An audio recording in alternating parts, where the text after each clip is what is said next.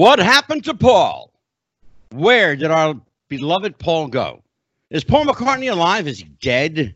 Is he still among us? Who is this man that we love? The answer to those questions and more tonight on an epic episode of Wrestling with the Future. Hello, everybody. I'm your host, Psychic Medium Angelo, joined tonight by a stellar panel and joined by uh, a returning guest, a brand new guest, and of course, uh, Mike Messier is here too. So Thanks- let's thanks, uh, let's welcome in Mikey. That was a a, a laugh line. That was a tagline. for a laugh- That was- that was my- Jesse the body moment, and I dropped it. But uh, I'm, I'm glad to be here, Angelo. You are right. We have got two awesome guests, two guys that are very familiar with the whole internet world, the YouTube world. Yes, two sir. men of high intelligence and uh, brave men too, because I think that the topics that these guys discuss uh, takes courage, quite honestly, because a lot of people don't want to take on these topics and take on some of the things that these guys take on. So it's going to be a great show. Gonna be a good one. A returning guest and a brand new guest. Actually, uh, two stellar panelists. I am honored to have back Mike Williams, the Sage of Quay. Mike, it's the Sage of Quay, Mike. The Sage of Quay, correct? Not the Sage of Quay. Mike Williams and the Sage of Quay. He is America's favorite Paul is Dead guy. In fact, to my knowledge, he may be the only uh, Paul is Dead guy. With Vince Russo lurking in the wings to take over that illustrious position. And my second guest, a brand new guest to the show, a guy I want, that I wanted here for a really, really long time, but getting him to return an email or a phone call is damn near impossible. You call his phone, this is what you get. It's Vince, leave a message. Oh, you gotta have you gotta have Mike contact me when when my ex Mike when Mike contacts me, Mike gets immediate response. Yeah, I know shit, brother. Let That's me tell you something. Mike's Mike's my teacher. I'm, I'm he's my mentor. So if you ever need to get anybody needs to get a hold of me, go through Mike and you will get a hold of me. Yeah, I know that now, and I have your damn phone number. I couldn't get a hold of you. oh my God! So, Vince Russo, uh, you are a, uh, a a gem. You are a lightning rod. You are uh, a guy I have uh, emulated, modeled myself after. Some people say that I look like your twin brother. Take a good look. So But, uh, see I'm that. honored to have you on my show. It's a it's a pleasure to be uh, uh, among the the uh, the company of two really interesting guys. Mike Messier. We have a couple of guys tonight that are going to take us uh, take us through their experiences down their road. Uh, so you you heard me say at the beginning, what happened to our beloved Paul? Where did Paul go? That's the question we've been asking for damn near 55, 56 years. What happened to Paul? Well, partly myth, partly conjecture, but the subject of two incredibly thick books the memoirs of Billy Shears. And of course, the uh, the red cover and the blue. And I always get this wrong, Mike Williams. This is the nine after nine oh nine edition. That's the second edition, right? That's a mouthful, brother. and that is the uh, memoirs of Billy Shear. Now, I've read both of these books. The footnotes in the blue cover are uh, really, really enlightening and illuminating. Let's let's talk about how this all came to be, um, and just you know, so people understand. I'm 62 years old, so I remember when this. Uh, this rumor of Paul McCartney being dead started. And I first became aware of it somewhere around 68 or 69. I believe it was right around 68 that I became aware of it. Um, but there were rumblings earlier than 1968, as early as 66 and 67, if you believe some people. So, Mike, let's, let's kind of start at the beginning. Um, the Reader's Digest version. Where did where did the, all of this stuff begin? The uh, the rumor, the speculation. Where does fact, in your opinion, conjecture with the speculative rumor of 1968 and 69 that plays into this DJ apparently having something to do with pro- propagating this rumor? So I'll I'll shut up and let you talk. Well, biological Paul McCartney died, and the way the story goes, in a car crash on September 11th, 1966. Some researchers will have a different date. Some will say it was August. Some might say it's November. But in the memoirs of Billy Shears, um, who we have Billy actually telling his story through Thomas Uharriet. So think of Tom, even though he's referred to as the encoder, and we can get into that in a little bit. The book is encoded, it's written in layers. Um, it's like a puzzle, it's like solving a puzzle. So Tom is the encoder, but we can look at him as the ghostwriter. And um, Billy tells us, and the guy who's playing Paul McCartney, his name is, he tells us his name is William Shepard and I'll call him Billy Shears because that's the name he gives us in Sergeant Pepper on the album, Right. Right. And uh, it's an easier name to go to because too many people want to debate William Campbell versus William Shepard. Fine, we'll just go with Billy Shears. Yep. And um, so Billy tells us in the book that it was the very late in the evening on September 11th, 1966. There was a car crash, and uh, biological Paul McCartney died. And they wanted to keep the Beatles together. We can get into that later on in the show as to what the reasons were. Right. Uh, sure. And you know, some of the the very simplistic view was that uh, they thought the fans would be so upset, and you know, the girls would be upset, and there would be suicides and all that stuff. But that's just you know, that's just a cover story. There are actual social engineering reasons as to why uh, the Beatles were created and why the Beatles had to continue, and that's why we had a replacement. And so um, the replacement was Billy, and he took over the band in September of 1966 after uh, Paul had died on the 11th. Uh, within a week, he was on board after uh, working with Brian Epstein and uh, working things out with John Lennon. Right.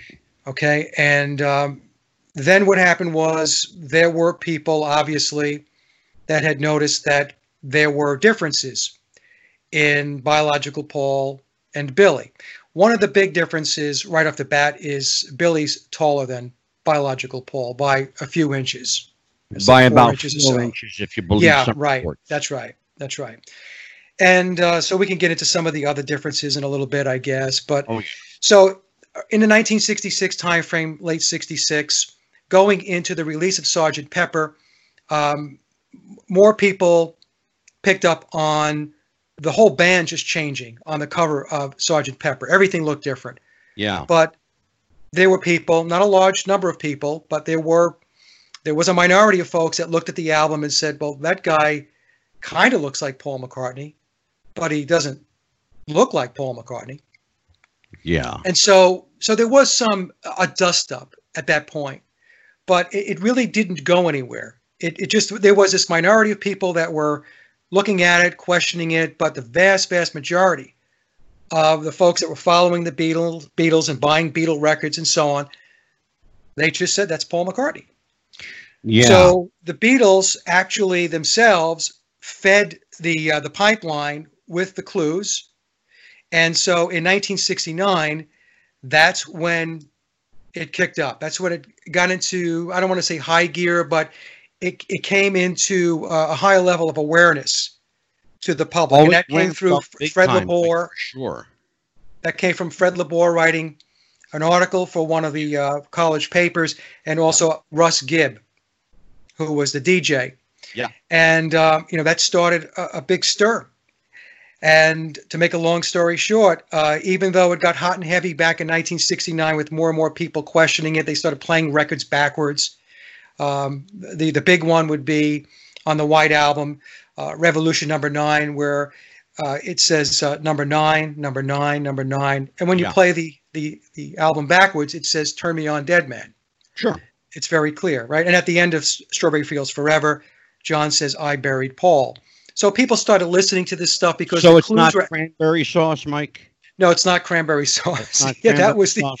That was the explanation, which of course is ridiculous because when you do listen to the record, whether you listen to it at normal speed or if you play it slowed up. It It's not even close. It's not I even close. care It's- what it's Highbury play, It's not even close. no. So that's what happened. And um, so, but even though um, it got hot and heavy in '69, um, the Beatles weathered. I, I don't even want to call it a storm because they were actually, like I said, feeding the clues out there. Yeah. Um, but they got past it. And if you read memoirs, Billy will tell you, much to their amazement, or you know, his amazement especially, that more and more people didn't pick up on it.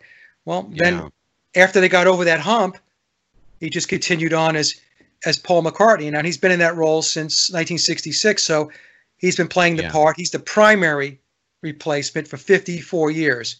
Um, there have been doubles, and I know Angelo, you know this, and lookalikes uh, right from day one. Oh yeah. And uh, Billy tells us some- there. actually, Mike, not to interrupt you, but I um, I'm going to do something tonight that I haven't done uh, ever. I'm going to uh, with Vince Russo here, and that shows this moment with with Vince here to do it, and you tonight. I'm going to tell a story that I was witness to, that I was privy to. You and I shared that story on the phone. I'm going to tell that story publicly for the first time. Great. It's a great story, and it, it really confirms Yeah. what we're talking about tonight. Exactly. So Uh, and, Billy uh, dropped a lot of clues. He's been dropping clues in his albums since, Oh my uh, since the God, very yeah. beginning, and he's still doing it today. And so, you know, I, I picked up a copy of the Memoirs of Billy Shears back in the summer of 2016, dug into it, and uh, there's a lot to dig into. And it's like I said, it's like a big puzzle, Big time. and takes you down different paths, and you start to figure out more and more. And so here we are today. But uh, biological Paul McCartney is uh, he's not with us anymore. Uh, my position is he is indeed deceased, and he did die back in 1966. And Vince uh, Russo. Billy's been playing the part. When did you first become aware of this uh, tangled web called the uh, McCartney conspiracy, Vince? Man, I, I think around the same time you did, Angelo, it was probably 68, 69. I remember I was a kid and I remember vividly. Um, I don't know if you remember this. I know Mike does. There was actually a special on at the time. I think it was on WOR and it was F. Lee Bailey. Oh, you talking about where they did the mock trial, Vince? Yeah, bro, I got to tell you, I watched that Yeah. as a kid. I must have been about eight years old or so. It scared the hell out of me. Like, I, it, I have that. I actually have that on tape. I would love to see that again because I I only saw that one time, and that was the Yeah. time I saw it when I was about eight years old. And I have the whole t- the whole show on tape. yeah, that uh, that scared the hell out of me. And from that moment on, and like I said, I was an eight-year-old kid. I've always uh, I've always been into this story, getting as much information as I can. You know, I came across Mike. And Yeah. you know, at, listen, out of anything that's on the internet, out of anyone you listen to, out of all the videos that are out there, uh, listen, nobody touches Mike. I'm, I'm, n- No. nobody even comes close to You'll get no research. argument from me, brother. Yeah, you and, and guys, I'm telling you, if you're listening to this for the first time, th- there's a lot of information on the internet. Bro, go to Mike. Like n- nobody can touch Mike, and and you're, t- you're I, I've been on this for 50 years. Yeah, but he comes close to Mike. yeah. I uh, I will tell you that uh, I've only done two things in my life. I've done wrestling and music.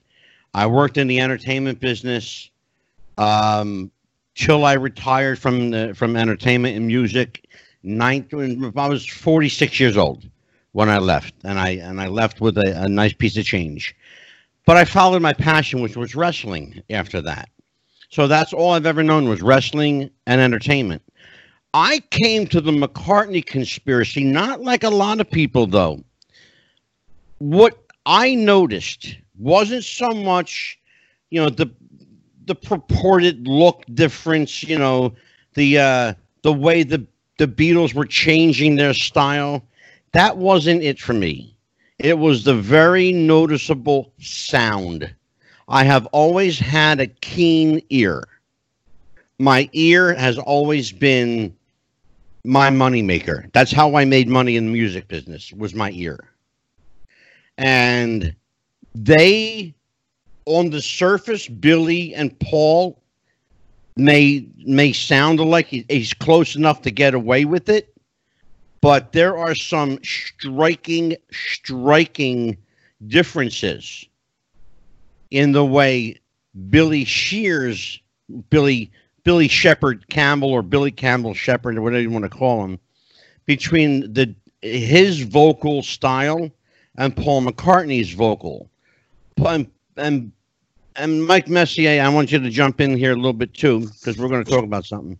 Sure. Um, Paul McCartney had a far deeper voice than a lot of people realize. Most people don't know that he was almost, I want to say baritone, but he was a, a low alto. And Mike Williams, you know what I mean by low alto. Yes. Yeah. Billy Okay. and uh, Billy and, and Paul have different voices. And um, in fact, Exceedingly different. Yeah, and what they had to do on Penny Lane when Billy first sang the song, um, they actually had to speed the record up in order to to try to get as close or closer to how biological Paul McCartney might have sounded if he had sang that song. So there, there was um, there were there were things that were done in the studio to be able to um, to get the, the vocals to sound similar of course they can't be an exact match because nobody's voice is an Yeah. exact match but to get it to the point where people would not question it If you ever want to prove Mike Williams' theory, just hear a recorded version of a McCartney song and then see Paul McCartney live.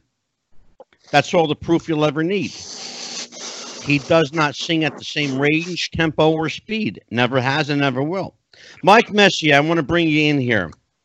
Yeah. You're a guy who works in aesthetics. correct. You're a cameraman. What Man- ticked you off that something was different about this guy we call Paul? Well, one big clue, uh, just to follow up on the on the song Penny Lane in the book, the memoirs of Billy Shears. Uh, Mike Williams, correct me if I'm wrong, but isn't uh, the writer saying compare yesterday to Penny Lane and listen to those two songs back to back? Isn't that the example? And eleanor rigby and penny lane Eleanor Rigby and Eleanor Peggy Lane. Rigby. So he's Mhm. saying, listen to the two songs and listen to how out of breath the original Paul McCartney would be on Eleanor Rigby and how it's like a struggle to get those lines out as compared to the full breath of, of Penny Lane, which would be with the second Paul or Billy Paul. Um, the other thing that really tips me off, there's two big things. The the the shape of the head, uh, the second Paul or Billy seems to have a longer head in the earlobes. So that's a physical thing that's hard to deny. And then the the real big thing that didn't get brought up yet was the Japanese arrest in 1980, which well, is Mikey, I'm going to ask you to do me a personal favor and hold Yeah. on to to that um, because I the story that I'm going to tell that I'm going to tell for the first time directly ties into that. So I'm going to ask you yeah. not to go too far down that rabbit hole. Well, some of the videos I watched, including Mike's and some others, really paint a portrait of this situation. And I guess coming at it from a different angle, as a guy that grew up, my sister was the huge Beatles fanatic in my family. And I always kind of, just being the younger brother, rejected the Beatles because she was so into it. But I'll Yeah. say this having studied so much in preparation for this show, it makes you want to go out and buy all the damn Beatles albums, doesn't it? Because I can see the marketing aspect of this, if it were to be true or not true, either way, they hook you into wanting to play uh, private investigator and figuring out what's going on here. Vince Russo, Mike Williams, you guys have long believed something that I have believed initially, which was that it was a fabulous PR stunt. The Beatles were losing ground, the Rolling Stones were were kicking ass a little bit, you know, the British invasion was in full swing and the Beatles weren't quite what they were. By to to the point where by 1965, and I want people to, to listen to what I'm saying. By 1965, there was a Beatles album out called a collection of oldies. Think about this. In 1965, 66. 66, I'm December sorry, of 66, they released it. Yeah. in a collection of oldies. You're talking about a band that just came here just a, a, a couple of years before. And now you're putting out an album of the greatest oldies? Right. What gives? Explain this to me, Mike. Well, that album, the front cover, is a there's a a man on the front cover. He has kind of blondish hair. That's actually Billy. Okay, and yeah, so wearing the uh, the psychedelic zoot suit. yes, that's right. And so that album actually was right smack in the middle of the transition from the biological Paul period going into the Billy period. And you're right, Angelo. They called it a collection of oldies, but they weren't old songs. Uh, the album actually had songs from Revolver, which was released in August of 1966. well, so what the album was- that album. I'm Mike. I'm glad you mentioned that album because that album, in in the minds of a lot of Paul conspiracy theorists, point to Revolver as the, uh, uh, if you want to call it, the marquee moment. Uh, if you look at that album cover, you'll see Paul within Paul in the ear Right. and placed on in various strategic locations on this album cover. Kind of odd, uh, don't you think, for a for a band that's that's really not known as a uh, um, a forward thinking hippie band. They're a pop band. They're the new kids on the block of 1964. Yeah, well, that album cover was also um, Revolver was there, stepping into the psychedelic era too. They really uh, were kind of gearing up for it, um, and that's that's one of the reasons. Klaus Voormann was the artist that uh, put the album cover together. He's a, Klaus goes back, you know, back to the Hamburg days Oh, sure. with the Beatles, so he's he's a longtime friend and associate. Um, so Great Revolver, photographer too, by the way. what's that? Klaus Voormann's a great photographer, by the way. Yeah, and he's also a very good, photographer. very good musician. yeah. So um, yeah, so so Revolver was you know the last of album was the seventh album that the Beatles did. It was the last album, the Biopole period. Then a collection of oldies was released, and what that was, uh, oldies was just telling everybody who was in the know, the inner circle, that phase, the biological Paul phase is over, and now the new phase, the psycho, the psychedelic era, uh, with Billy is now going to kick off. Because collection of oldies when you look at it it has a psychedelic feel to it the album cover yeah. as did revolver. And then of course we get to pepper which was released on june 1st of 1967 and that's just you know full blown but in any case um, yeah so you know that's what collection of uh, of oldies was all about it was the uh, it was the intermission if you will yeah. yeah Vince Russo, um, take me back to uh, to your experience with the memoirs of Billy Shears. The, uh, did you read the red cover edition, Vince, or did you go right to the uh, blue cover? I went right to the blue cover. Okay, so now you're reading this encoded writing here, uh, and you're you have now the benefit of footnotes that are not in the uh, the first red cover edition. You're reading this book and you're thinking to yourself, "Holy shit! This, somebody put a lot of work into this," and they they did indeed. Did you have trouble, as I did, um, trying to understand the encoding, Vince? Because it's kind of layered. Um, it's it's it's like peeling an onion back trying to trying to understand it but when you when you successfully do it with the first page that you've you know that you've read i'll give you here i'll just open the one here.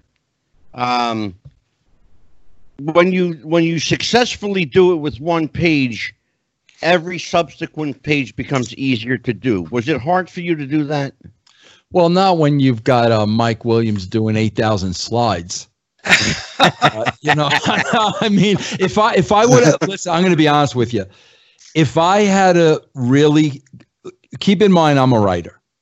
If I had to comb through that book on my own without Mike's help with the encoding and the footnotes, I would have no question about it missed a lot. But as a writer, here's my takeaway with the book as I'm reading this book from cover to cover. Mm-hmm. My takeaway is either what I'm reading is 100% absolutely true, or this dude's got one hell of an imagination. I mean, I'm talking about Stephen King times a million. And and the more I'm reading this and the details, and and he, here's another thing that, that you got to understand: the naming of names. Yeah. When you're lying about something, when you're making, you know, pardon my French, when you're making shit up, the last thing you want to do is name names. Because Well, you know, it's funny you say that, Vince, um, because I'm going to do that tonight. Uh, and I did so with Mike Williams on the phone. Um, one of the stories referred to in the in the red cover edition, the memoirs of Billy Shears, I heard before the book was ever written. Are you going to So keep us it's- in suspense? Well, I guess we when, when we get into our It's payoff moment, Now I've Tell got your story. attention. Tell the story, Angelo. I've got your attention. So, Mike Messier, as you heretofore referred to, January of 1980, Paul McCartney gets arrested in Japan. January 14th, I believe, to be exact, uh, 1980. He gets arrested in Japan, uh, supposedly for um, having more marijuana than he's supposed to have had. correct. Like in Japan, you're not supposed to have any because they take that shit real serious. Uh, and they don't like drugs in their country. So, any other time, you know, you'd pay a fine, you'd be on your merry way. One problem they took his fingerprints and his prints didn't match up. Right. Enter one Denny Laine. Laine's become, will become important for a couple of reasons. Number one, he was the go-to guy. Number two, I heard him tell the story in person. And he was a, In member of of the band Wings. Angelo, is that correct? He was, uh, yeah, he Okay. was, uh, he was a part of Paul McCartney's Wings group, Gotcha. but uh, he was actually the founder of the Moody Blues. Way back when. You're too young to remember that, Mike. I know the Moody Blues when you were a little kid. when I was an So embryotic. I, uh, I'm working a club. I'm the uh, MC director of entertainment, and um, we have a, a band. Uh, Vince Russo, you might know the band Southside Johnny and the Asbury Oh, Jukes. I saw. I actually saw them in concert. Yes. Okay, well, Johnny O and the Classic Dogs of Love were on stage performing. In walks Johnny O. I mean, uh, uh, Southside Johnny and the Asbury Jukes. They take a back table. They watch the show. Right behind them, Danny Laine and his manager walk in. Southside Johnny at the time was opening for Denny Laine. So and they were they were performing in New Jersey, and they were they were doing two shows in New Jersey and four shows in Philadelphia. Uh, they were performing at a place you might remember called the Tower Theater. If you've ever heard of the Tower Theater, I've heard it. Yeah. So after the show, everybody goes home, and I've told Mikey the story. Uh, you know, uh, Mike. I, I gotta say Mike instead of Mikey because that's Mikey and this is Mike. Sorry, Mike. Um, I've told Mike the story. I heard from Denny Laine's mouth. He told a story to us that night that was very heavily alluded to in the red cover edition of Memoirs of Billy Shears. I'm going to share that story with you. It was about Paul's arrest in Japan.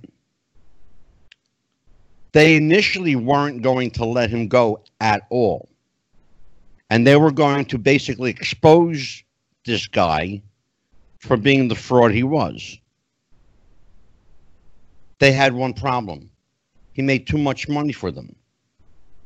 They, well, he actually they had a couple of problems. Not not the least of which was he was recognized as Paul McCartney all over the world, but his fingerprints were coming back not Paul McCartney.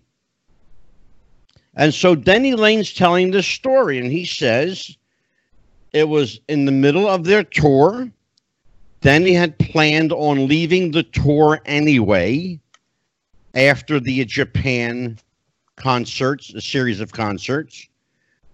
The concerts, by the way, never took place because of Paul's arrest, and they blew a shitload of money.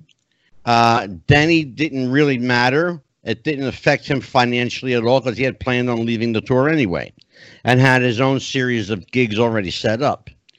So he tells the story that he is the ad hoc envoy for Paul McCartney. He needs help. He's only allowed to make a couple of phone calls. He calls a couple of people, he wastes his phone call. Essentially, here's the gist of it. He calls Denny Laine, do me a favor, contact this guy. He gives him the name of a go to guy, heavy go to guy in British intelligence. He provides the Japanese, I don't know what, and this is the only thing I don't know. I don't know what he gave them, but whatever it was got Paul out of jail. Whatever he provided to these people got him out of jail. I can only surmise, and if and I've never been asked to, to psychically look at this because I don't do that unless I'm asked to. But if I had to put my psychic thinking cap on, my guess would be that uh, that he was given, you know, a green light to go home and never return to Japan, or at least to stay out of the country for a while till this blows over, based on his association with A, Interpol, B, British intelligence, C, his connections with EMI, Apple Corps, and Sony, eh, which are all, by the way, British military industrial complex, if you want to call it that. Um, and I don't think I'm going to get an argument from Mike Williams on that one. And uh, and essentially, Denny Laine is the guy that basically got Paul McCartney out of his jam. The second And- Paul McCartney. What's that, Mikey? The second Paul McCartney, the Billy. Well, Paul. we would call him Billy. Yeah, we'll Yeah. refer to him as Billy. Correct. So that's the story I have never told publicly, and now it's out there. So there you go. Let the Okay, chips- so you're saying, Angelo, that Denny relayed that story, the jail story, and Denny was telling the group of which you were part of Yeah. that he was directly involved in intervening to get him out of the clink in Japan. Absolutely, just as I told you on the phone. Okay. Okay, because in the book, Billy talks about being in, in jail. He says that the reason why they had different fingerprints, so so the audience knows, is because when biological Paul was younger and he was in Hamburg, he and Stuart Sutcliffe had uh, had set fire to a uh, a condom, right? And the Yeah. German authorities were called. The police showed up. They they got their fingerprints, and so those fingerprints were were with Interpol. And so when Billy got arrested in Japan, of course they took his fingerprints, and then they came in and they said to him, "What's up? You can't be Paul McCartney because we have Paul McCartney's fingerprints, and your fingerprints don't match." So that's how he got himself into a bind. Mhm. But uh, it's it's and Billy had said in the book that the British government slash intelligence had intervened to pull him out. So Denny telling this story, um, it, it still aligns with Billy's version of it. He probably didn't want to bring Denny into the book as being the intermediary, but you know, um, but it does make sense to me that you know that Denny might or could have been, and according to according to Denny, he did uh, play a part in getting him released. You Well, know, it's I, I have no reason to there's believe a- that he didn't. I, I absolutely believe he did. My There- gut tells me that he that he was being truthful. there's footage um, of when he's when uh, Paul is leaving the country, and they're questioning him about how he got off and he came across as he he he wouldn't talk about it. He came across as well. They they they got me out. I mean, he would not even discuss Yeah. it. And when you read the book, you know, I mean, there's no question. Like he thought that was it. Like he he Oh, thought, yeah. you know, the gig. This is like the gig's up. Like I'm bust. Like he thought there was no way out of it. But Yeah. it's interesting the comments because you can see the footage online when he's leaving the airport and they're questioning him and just how dumb he's playing to everything. Yeah. Well, I got to tell you, Vince, uh, Billy, for the for the sake of Mike Messier, Paul McCartney, Billy Shears, Billy Campbell, owes he owes his left foot, he owes his right foot, he owes his balls to Denny Laine. Were it not for Denny Laine, I think it's very, very likely. I believe it's very, very likely that the gig would have been up back in 1980. I don't think have ever heard of the memoirs of Billy Shears. No, I don't think there would have been a need for it. Um, I think, based just on my instinct, uh, on my my visceral gut reaction, uh, I believe that uh, that this guy's going to come clean soon, uh, and I think a lot sooner than a lot people think. Um, I think in the next year, it wouldn't surprise me if there was complete full disclosure within a year, and uh, and don't be surprised uh, because when Billy finally passes, it's all going to come out.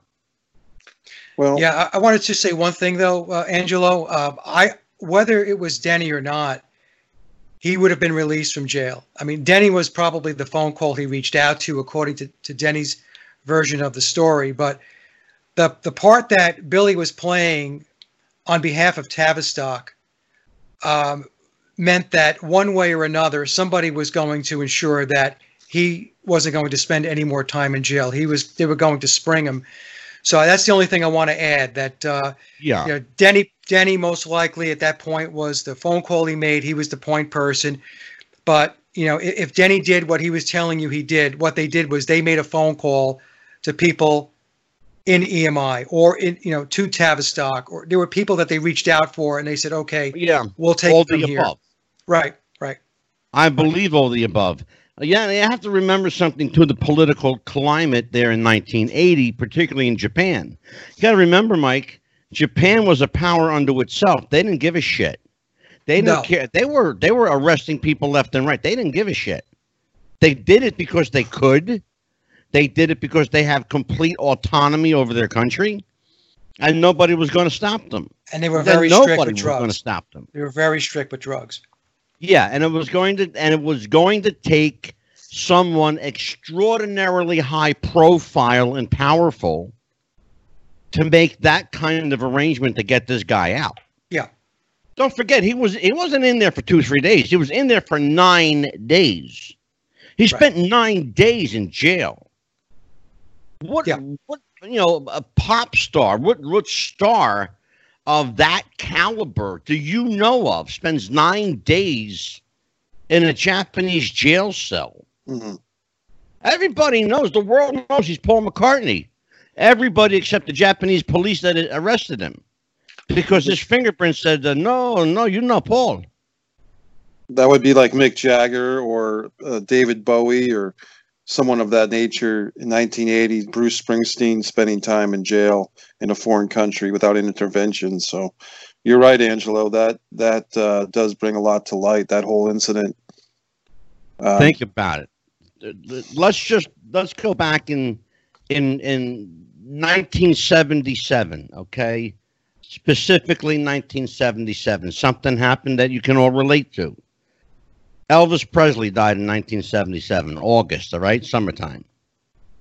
But in January of 77, there was a very, very convincing look-alike named Johnny Harra. Look up his name, Johnny Harra, that looked so much like Elvis that the guy actually caused a riot in front of a stadium where Elvis was performing. Mike, look up the name Johnny Harra, H A R R A. Yeah, I think He's I looked him up before. Yep. He's damn near a dead fucking ringer. Pardon my language, Vince. Vince is still a Christian here, so we have to be respectful. Come on. I am too, but once in a while I drop an F bomb.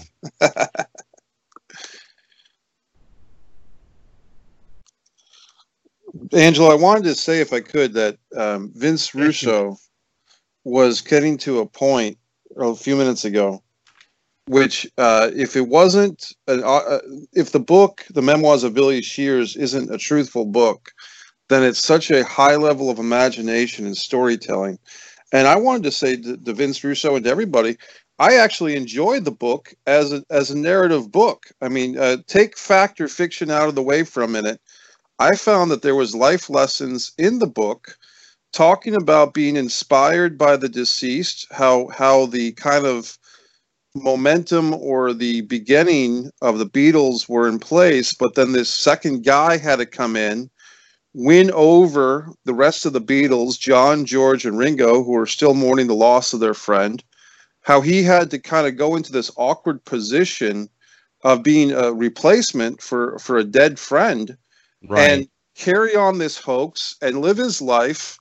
And and he realized that he was at his heart a, a musician and he loved sharing music and creating music but he always had he he didn't think that he had the self-marketing skills to get his voice to the world being put in this unusual Well, spot of taking I don't over know if I buy all that narrative, Mikey. You know, well, that, well here's, here's the bottom line.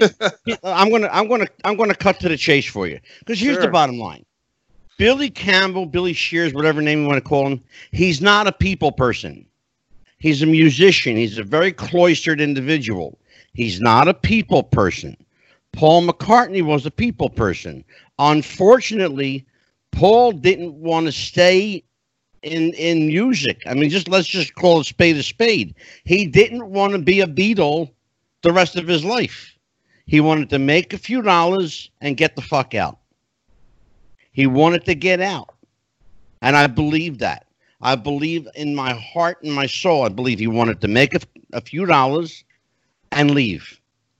To the point where, and this is, and I, I actually checked on something, Mike Williams and Vince. I, I'm sure you've heard this story. I'm gonna, I'm gonna tell both of you guys. There was a, a purported look-alike contest that took place. There's this much talked about Paul McCartney look-alike play, the look-alike contest that took place. I actually had to verify whether that actually happened. And indeed it did. It actually happened.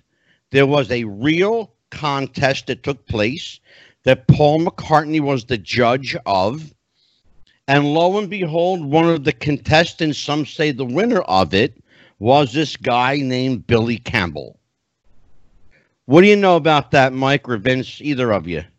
Well, I know his name wasn't Billy Campbell. There, was a there was a contest that was held. Uh, I forgot the guy's name that won, but uh, he. I mean, it didn't go anywhere as far as um, him uh, taking on some kind of role or or whatever. Um, I just want to back up a second, though, Angelo, because there- there's some things here that I just want to make sure I. It's it's clear that people understand where I'm coming from with this thing. We don't have any idea really what Paul McCartney biological Paul McCartney wanted out of the Beatles. We don't. Uh, we we have stories, we have narratives, and we don't know whether those stories and narratives are true or not. Okay, they could be, they may not be. So I just want to I just want to make that clear because um, you know as I do this work, I, I try to stick to very fact based types of uh, discussions and and views on this topic. So I I just want to say is before we go any further with the show, I, I don't want I don't want to drift into areas of discussion that are so filled with conjecture that it's just going to water down the whole thing. Yeah. Okay. I, I, certainly respect that. okay. but I you know there are there are you know uh, again there are uh, there are parts of this conspiracy theory this uh, you know the narrative of the memoirs of Billy Shears is compelling in itself but then there are people now coming forward who claim to have had a part in various aspects of the replacement of Paul McCartney.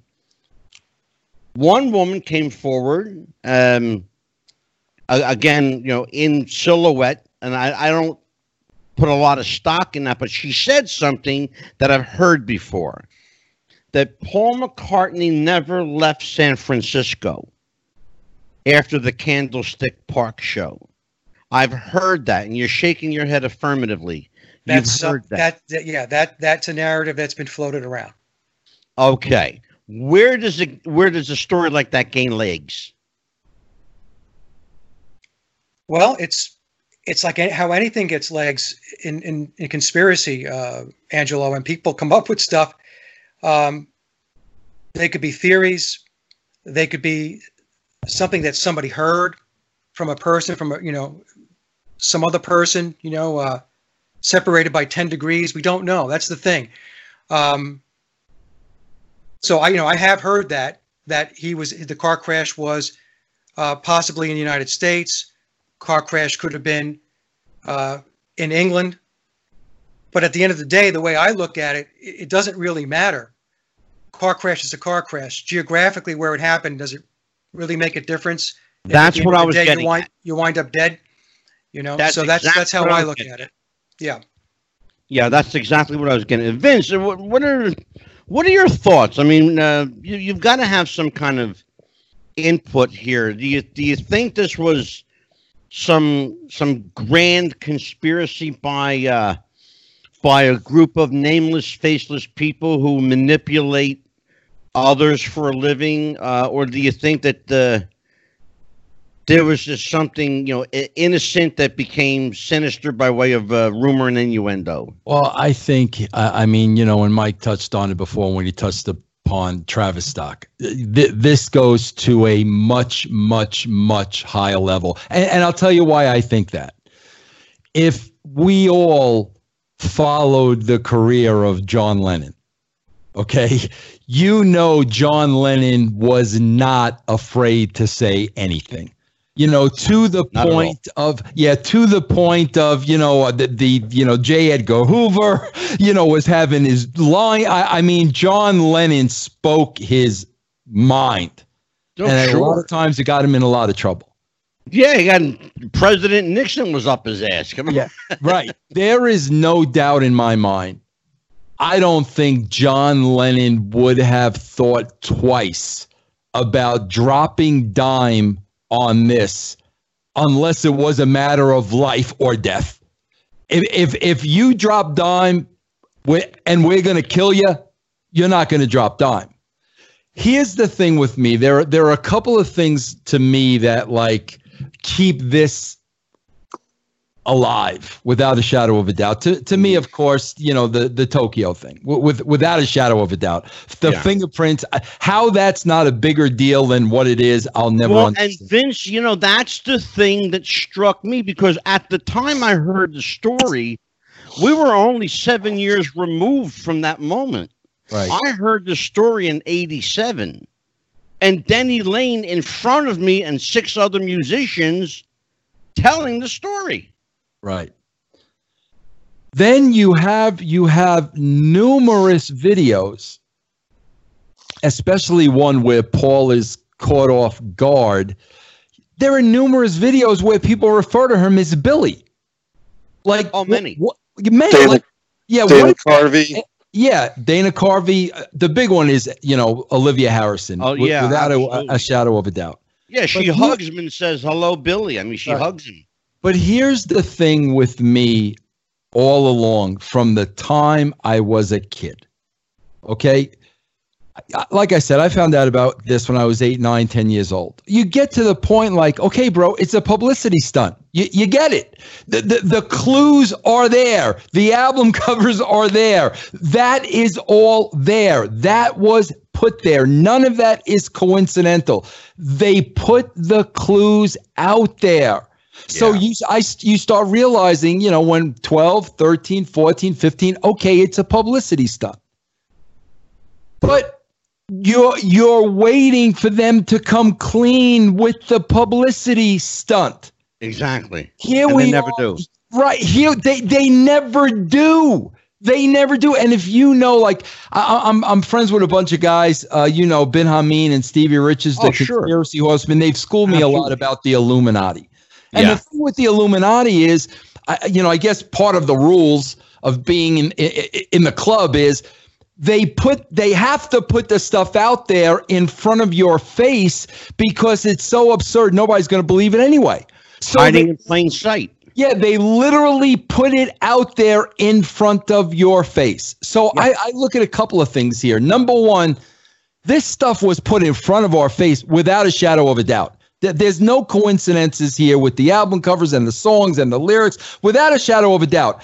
How how an 80 year old Paul McCartney is not saying yes it was a publicity stunt and this is why we did. There is no reason for him at this point to not Yeah. come clean with it. There's no reason for ringo starr to not come clean with it. And then you know like i said the mm-hmm. in in the book i was getting to this before the naming of names. And Yeah. Elton john Elton John writing a song about this, knowing all about this, all the musicians who knew about this. Oh my God! Sure, everybody from Elton John to to Donovan to um, Rolling Uh, Stones, Mick Goodbye Jagger, Keith Road. Richards. Oh my God! Please. But I And mean, the and, and, and Mike explained this a little bit when when he was on the show with me. Mike, I'd like you to get into this, like if you can, because like that, that's always been my thing. Okay, like bro, when do you say it's a publicity stunt? When do you say we did it to sell more albums? Like at, at, at what point do you say that? The fact that that has never been said. Vince, I got a question for you. Do we make too much of the Sergeant Pepper album? Do we always point to the Sergeant Pepper album cover as like, you know, the holy grail of of the Paul is Dead movement?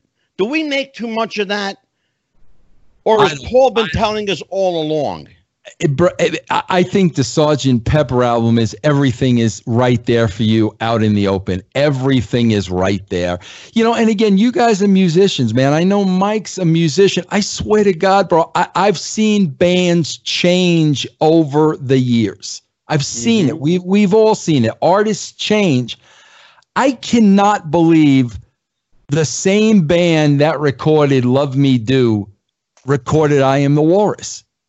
I, like the, the, I I- don't even know how you can grow. Now I don't know if you know about this, uh, Angelo, but Mike did an unbelievable presentation about the making of Rubber Soul. I've And seen all of them. Yeah. Yeah, okay. And Mike, you know, it's almost like you had this Love Me Do band, and then all of a sudden they went to this rubber soul where other musicians took over. And then they went to this third level of, you know, Sergeant Pepper, I Am the Walrus, which was to comprehend these were the same four musicians all along. Mike, you know music better than anybody. Has there ever been an artist that has made that type of a stretch musically within a few year period? No, that's the problem. That's the problem Yeah. that that the Beatles narrative has is that, like you said, Vince, they went from uh, "Love Me Do" to "P.S. I Love You" to "Tomorrow Never Knows" on Revolver, or to uh, "Norwegian well, let's, Wood," let's or go from one extreme to the next. I mean, let's go from I want to hold your hand to Helter Skelter. Right. I'm- but the, but the point being, though, is there you Yeah. go. But the point being is, if we take a look at just the biological Paul period from "Please Please Me," their first album in 1963, Right. to Revolver, to Vince's point, that's three years. Yeah. So in a three-year span of time, the music evolved from "Love Me Do" and the songs that were on their first album, "Please Please Me," to what ended up on Rubber Soul and then Revolver. It's look, it, it just didn't happen. It wasn't there wasn't an evolution of skill and ability that took place to take you from point A to point B like that. That's a great place to ask a question. That's a great place to ask a question. Great segue, in fact. the you use the word that I love, evolution. If we are to assume that the Beatles evolved naturally as an organic unit, it's conceivable that at some point down the road, they may have come up with a Helter Skelter or Abbey Road or any other such album. But to your point, and I want you, Vince and Mikey, to pick up on this. To do that in a three-year period in such a condensed time frame, do you believe, Mike Williams, that this process was pre-planned all along? Was this part of the narrative of the evolution of the Beatles to to put them out in public, let people see what we look like, then we'll take them off the road. Nobody will know what they look like, but they'll hear them. But you don't know who you're hearing, but it says the Beatles, so you think it's the Beatles. Walk me through this. The Beatles are a psychological operation. The Beatles are a creation of Tavistock. They were put together. There you go. And the Beatles were groomed and brought along from earlier on. Um, I even have a theory that says that uh, they were in mind control programs. And some people might think that's crazy, but I there were pictures. that, by the there way. were pictures of uh, of biological Paul McCartney and George Harrison with bird cages on their heads. A bird cage is Illuminati symbolism for mind control and uh, uh, MK Ultra slaves. So just set that aside, because some people are going to be like, "That's crazy," right? But but they were brought along starting when they were the quarrymen. So the quarrymen is another way of saying stonemason, Freemasonry. Okay, Sure. quarrymen, stonemason, Freemasonry, and then they were doing the whole Hamburg thing. And what they were doing is they were playing relentlessly. There were times when they were in Hamburg, they were playing seven or eight hours a day. And what they were doing is they were getting their chops down.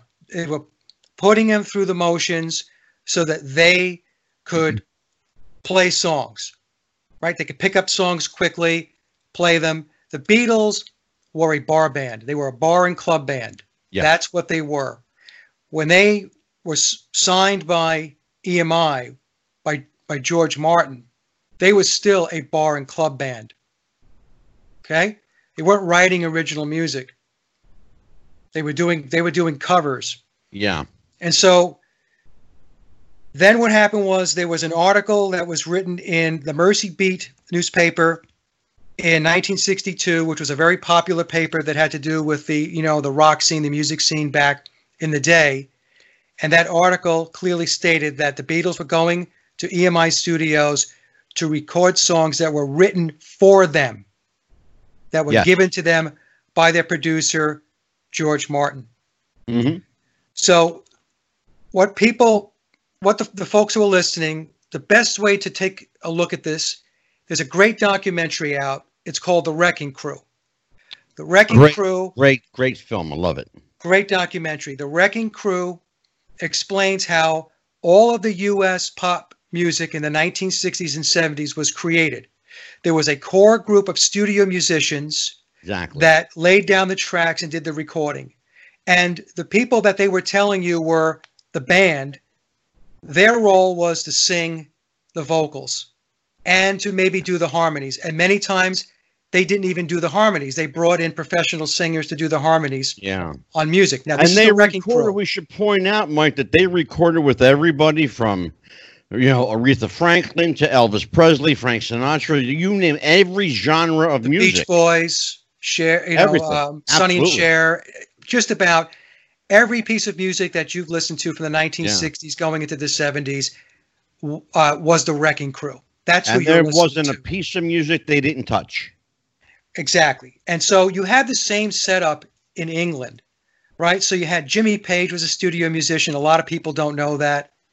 Oh, Uh. Ronnie Verrell was a great drummer who played on uh, amazing numbers of of uh, of songs, along with Bernard Purdie. Oh my uh, God, sure. okay, Bernard Great Purdie, drummer. who's an American drummer. Now, just to give, just to put uh, something, Purdie uh, Shuffle. some, we put some the Purdie Shuffle, right? Bernard was very, very Yeah. By the way, just in the interest of full disclosure, I uh, I was a drummer. Became Okay. a drummer because of Ringo. of Ringo, right? And it wasn't the Ringo Shuffle; it was the Purdie Shuffle. Purdie Shuffle. That's right. And so um, now we had, just to put some context around this, because people might be thinking if they haven't watched my big presentation, where is he going with this? I had put forth the premise and laid out the evidence that the Beatles did not write their own music, especially between the periods of 1962 and 1966. Please Please Me Through, Revolver. What they did was they came in and they sang the vocals. That's what they did studio musicians were hired to lay down those tracks. If you listen to, as an example, as a drummer, Angelo, Yeah. if you listen to the drumming on songs like Day Tripper, Sure. and then take a listen to uh, John Lennon's first album with the Plastic Ono Band, that's Ringo drumming. Absolutely. Listen to the song, as an example, listen to the song God on that album and listen to Ringo play and listen to his fills. They are not they are not the caliber of what was being played and the, the drumming that was on the Not records being close. played during those that period from 1962 to 1966. And the reason for that is Ringo has a very distinctive double tap beat. Well, It's his natural inclination when he plays. He plays with with what we call a double tap. Ringo doesn't have the chops to be a studio drummer. Period. Okay, No, that's he that's doesn't. it. So what they did was they hired guys like Bernard Purdie, they hired Ronnie Verrell. Okay, these are guys that came in and they were doing drumming on Beatles songs. Yep. Bernard Purdie came out in the 1970s and said that he drummed on 21 Beatles songs. Bernard never moved off that story ever. He took fact- a lot of heat for that too, Mike. Took a lot of, A lot heat, of heat. and then he published But he a book in never wavered off. You're absolutely right. He, he never said it- wavered from that story. He was asked about it in the 70s, the 80s, the 90s, and in, in, in the 2000s. And in 2014, Bernard wrote a book and he had dedicated a, a chapter to the Ringo Starr controversy. And again, Bernard, again, tells the story in his book that he drummed on 21 Beatles songs during the early period, which would be from Please Please Me through Revolver. That's the early period. And then I had a person who contacted me, a very, very solid source, Ronnie Verrell, uh, a great drummer and studio drummer in England, doing the, the, the session circuit, also drummed on Beatles songs. And Yep. Ronnie Verrell is related to this person. That's all I'll say because I, I can't give any more out. Sure, that's that's fine. Absolutely. This person stepped forward and said, Yes, indeed, Ronnie drummed on these songs. So the, the point I'm making is, is that the whole Beatle narrative is fiction, right? There, there are elements of nonfiction in it. There, there always has to be some thread of truth in any lie or any piece of fiction. That's how you keep it together. Well, Right. Mike, here's the acid test when it comes to Ringo and his drumming. At no time, not then, not now. And Vince Russo, you could check this out if you if you think I'm bullshitting. Not then and not now. Did at any time Ringo come forward and say that's bullshit? Not at any point, even to this day. He's never disputed what what Verrell said, what uh, what Purdie has Well, said. Purdie he's never, said, yeah. He's never disputed anything that anyone's ever said. In fact, there's an interview that Ringo did, and Mike, I want you to address this one, where he talks about the quote the writers unquote. Yes. Well, I Yeah, that thought was- that, the Lennon and McCartney were the writers. Right. That was an anthology. Didn't and also, you think that, Vince? Yeah, no, yeah, we- me and Mike spoke about that several times. Yeah, and then also we have to going back to another drummer. Uh, a lot of folks don't realize this, but this is this is common knowledge in the Beatle narrative. Uh, on the songs "P.S. I Love You" and "Love Me Do," which were recorded back in 1962, um, Andy White was the drummer. Yeah. George Martin hired Andy White, who was a professional session drummer for those sessions. And we are told that those are the two songs that Andy drummed on. I believe that Andy drummed on a lot more than those two songs. That's my personal opinion. And then we had Bernard coming forth and saying he drummed on 21. And then I had my source come through who you know who was connected into Ronnie Verrell and said Ronnie drummed on songs.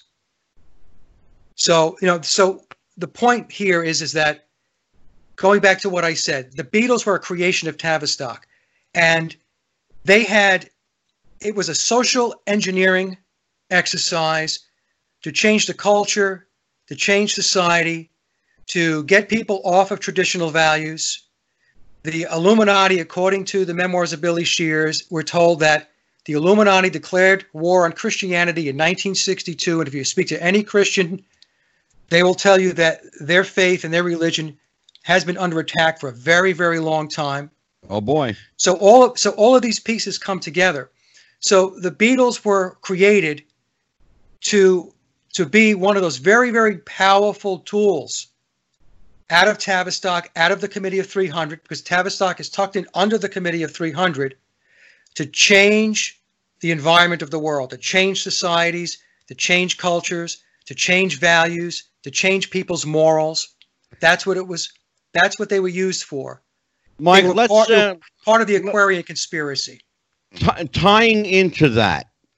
Let's mention a couple of names that uh, that went by the wayside, rather unceremoniously. In fact, um, you know Tavistock, and I think I know Tavistock well enough to know that they do everything with purposeful intent and deliberation. Um, why did Pete Best not fill into their narrative?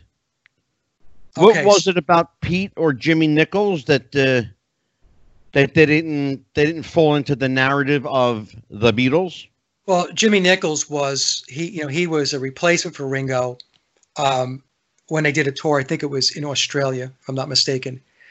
But um, George Martin did make a comment that Jimmy Nichols was a fine drummer, and there was an interview where uh, Jimmy Nichols, because he was filling in for Ringo, was asked, "Was it hard to, to fill in for Ringo?" And and Jimmy Nichols kind of pauses for a second, then he has kind of this smile on his face, and he says, "No." And we have Paul and, and John right behind Jimmy to his side, and they both have this this grin on their face. They both Yeah. kind of have this little this little smirk, this little chuckle, right? Yeah, I know that. Now- interview. We talk about Jimmy Nichols. Who was uh, who was the other one you mentioned? Oh, Pete Best. Pete Best, yeah, Okay, yeah. So Pete, let me. I'll explain my theory on Pete, and this is going to get a little weird for the audience. Okay. The thing with the Beatles is that they are very occulted. Okay, the occultism is just boiling over, and uh, Paul McCartney, because of his eyebrow, he had an arched eyebrow, was symbolized the all-seeing eye yeah, the eye of Ra, the eye of Horus. absolutely. Okay? This is why Paul was very, very important to the program because he was representative of this Luciferian philosophy that was being pushed out. Uh, this was the change. Okay? So when I said they were going from traditional values and social engineering, well, that's part of that social engineering. A big piece of it is a Luciferian philosophy with regard to lifestyle and uh, and, and and living your life. Okay, basically, um, do as thou wilt. To to uh, to quote uh, Aleister Crowley. Yeah, And and I realize there's more to that for folks who are listening to this. I got it. I don't have time to get into it right now, as far as what you know, what do as thou wilt means. But maybe I'll go into it a little bit. It means to follow your pure will, your true will. absolutely. That's what it means. Okay. So that's what Luciferians believe. Follow your true and pure will. Well, there's a, a, a fine line between "do what thou will," which is basically from from the pagan or Wiccan. You know, the the the, the fullness of that is "do what thou will," but do no harm. Right. Look, look, I'm not saying there aren't issues with people taking that to the extreme, and we have obviously seen it taken to the extreme. Yeah, All we I need mean, to because do is that's take a my look at my what study look around in us on any given life day. is the occult. Yeah, I'm just look. All I'm doing is I'm explaining what their philosophy is. That's all I'm Yeah. doing. I'm not saying I embrace it. I'm just saying this is their philosophy. Now, Yeah. the reason why they got rid of Pete Best, in my opinion, was because Pete was a really good, good-looking guy, and they needed Paul Mm-hmm. to be the good-looking guy because they needed the audience to focus on Paul, to focus on what he represented. He's a he, he represented with his eye the all-seeing eye, the eye of Ra, the eye of Horus. And if they had Pete in the band, there would have been competition, stiff competition for who was the best looking or who was the cutest Beatle. Yeah. Okay? I know this sounds very weird to some folks. It actually doesn't, Mike. Believe it or not, it, and I follow you uh, implicitly on this to the point where there was a, an interview done. You would think if you're going to interview a brand new band, you're going to have all four guys together and sit down and talk to them, right? Well, that wasn't the case. They always pulled Paul out of the band to be the spokesperson, even though it was John's band. Yes, You they spent a lot of time what- focused on Paul. Yep. Thank you. You got to wonder what's up with that. You know, Yeah. I And mean, let's folks- tell you something. And for folks who don't really comprehend the occult aspect of this, this is very, very difficult to get your head wrapped around. It really is. The only thing I can suggest, and I'm not plugging my material, I'm really not. But if you're interested in this and you want to understand more about what the heck Mike is talking about, go to my channel and watch some of the videos I put together, and I will explain how this all works. And in fact, one video I did, it's about 20 minutes long. It's called The Luciferian Cult of Paulism. Yes. Okay. Yeah. And um, again, it sounds crazy, but take take a look at some of those videos, folks, and just sit you back do and a remarkable job, by the way, of tying it all together in a cohesive and common sense way. Because you really don't have to be a scholar to understand it. And that's what I appreciate. Although, if you want to speak to me on, on scholarly terms, I'll understand that as well. You have to uh, have an open mind, though. See, that's the thing, Angelo. You have to have an open mind. Yeah. and Well, you have to just set aside all preconceived notions and things that you believe in and that's hard to do because everybody has a belief system everybody believes Yeah. certain things and it's very difficult to let go I, I mean i'm the same way i'm no different than anybody Yeah. else well, it's a but little the- easier for me, Mike. I'm a psychic, so I see a lot of shit, brother. yeah, i'm sure I'm you know, sure. and I work for people with three letters in front of their names. You know what I'm saying? so so just to sum up lot jimmy Nicol agencies. just to sum it up jimmy Nicol uh, was uh, just a, a drummer that was replacing uh, ringo for that particular tour because ringo had i think he had his tonsils taken out Yeah. and uh, Pete Best, I believe, was was removed from the equation because he would have competed with the focus on biological Paul McCartney at the time. So that's you know that's my take on it. And I, Yeah. I'm taking up way too much time here, so I, I would love for Vince to chime in because Well, yeah, I'm just going to uh, ask Vince and uh, Mike Messier to chime in here. So, Vince, this sounds like a kind of bizarro world that, that it had to be a shock to your system. You know, you're basically a, a common sense, you know, grounded New York kind of guy, East Coast like like I am. And then, you know, here Mike comes along with his uh, kooky esoteric stuff and and here we are, it's like, oh shit, I, I I understand what this guy's talking about. you know, this crazy esoteric Well, stuff is more you- common sense than we realize. That's really So, what Fill yeah. me in. Where where does uh where does Vince Russo fall in all this? I am a common sense. I always go back to logic. Always. Like even even when I was writing wrestling, you know, whenever I got stuck, I would always go back to logic. Okay, what what would happen if this really happened? What would this person do? It Yeah. always went back to logic and common sense. I think I think I think the Bible is logical when you really look at the Bible. Things make a lot of sense. yeah, absolutely. So the one thing I love about Mike with the presentation is he doesn't try to sway you. You know, Mike's not. Mike tells you up front, "I'm going to give you the evidence. I've I've done years and years and years of research. This is the evidence. I am going to present this evidence to you."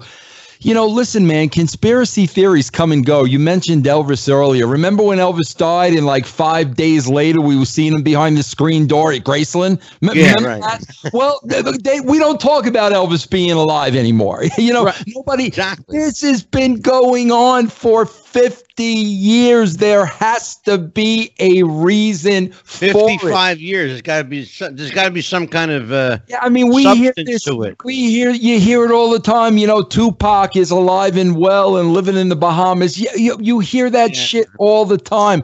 No story has had legs for this length of time, and the Yeah. fact that it doesn't die and it doesn't go away. You have to you have to look at it and you you have to give it Yeah. credence. I said at the onset that I believe in the next year there will be full disclosure. We will know. I really believe that in my gut. I believe that in my heart, but I believe it more so in my psyche. And when I feel something in my psyche, it's generally right, like always. Um, and I'm feeling this deep in my psyche that we're going to know th- this man's true identity. And I believe uh, it, here's the funny thing. I don't believe his name is Campbell. I don't Well, believe his name is is a, at all Campbell. I think his name is Shepard for sure, and I think we can probably trace him back to early, even as far as Billy Pepper and the Pepper Pots, uh, back to you know to, D- Denny Laine's involvement with the The the diplomats. diplomats, and we haven't even talked about Phil Ackrill or any of that tonight, and that's a rabbit hole we could go down if you want. But suffice it to say, this goes back. This predates the Beatles. This whole persona called, you know, Billy Shepherd or Billy Shears, whatever name you want to give him, he goes back predating the Beatles. Well, he would be he would be five years older than the original Paul McCartney, which was another aspect of He some of the. is, if you believe the timeline, Mike Messier, he is 83 ish, somewhere around there. Mike Williams, And he was born in uh, 84, something. yeah, he was born in 1937, so he's uh, he's 83. He'll be 83 in September. Okay. Some of the evidence that Mike has on on many of his videos, and I, Mike Williams, I am watching um, your video. Uh, the evidence that the Beatles didn't write all of their own songs, and what I loved about that presentation, as you call it, is that you systematically break down that the story that's been told is that these guys were filming a movie, making an album, doing live tour dates, and look, they could be four geniuses or not but at some point they're human beings and to expect guys to be making a movie doing tour dates and recording music is, is a bit preposterous Yeah, all, all within what a, a 30 or 40 day period, they're going to crank out 20 songs, push out three movies, write a shitload of songs for their next album. They're going to do all this what in, in a month? right Well, and, yeah. and the, the other thing the other Yeah, thing tell I, me, in, in what world does that happen? Well it doesn't I've uh, worked in the music industry, Mike Messier. right I'm going to tell you something. It takes a good four to five weeks just to get the sound down. Just Even to get the sound down. right and and what i could relate it to is even And as a you're screen looking at another two months to lay out artwork. Right. And and as a screenwriter, if I can get 15 pages done in one or two days, I'm very proud of myself. So we're talking about instruments, music, recording, uh, as Mike points out in his presentation. Uh, th- that's not that's like saying these guys came in and they were all on the same page all the time, and they just magically wrote this stuff with no bickering about the lyrics. There's only one way that scenario is even at remotely possible, Mike. There's only one way that's even remotely possible. Is if every song was written, arranged, organized, um, sheeted out. This the term Mike Mike Williams understands what I mean by sheeted out. It means all the sheet music is already composed and written. If that's not if if that's not in the equation, everything else is gone. Everything else is gone. You can't have an album unless you're unless you are some kind of miracle worker. I mean, if you're you, you know if you're that good, I want you on my team. You know, Yeah, so let- me- let me good, just- you you come just come here. I'll hire you. Maybe what I should do is just take the audience through uh, an example here, right? So so they can kind of get you know a grip on this thing here. There were four, I consider four major moments when uh, the story about the Beatles did not hold up. One was I just I mentioned earlier the 1962 Mersey Beat article where it clearly said that the Beatles were going to London to record songs that were written for them Right. and given to them by their recording manager, George Martin. The other one, and it's a big one, it's the elephant in the room, is 16 songs in 30 days, which was the Rubber Soul sessions. 14 songs for the actual album itself, and then there were two singles, We Can Work It Out and Day Tripper.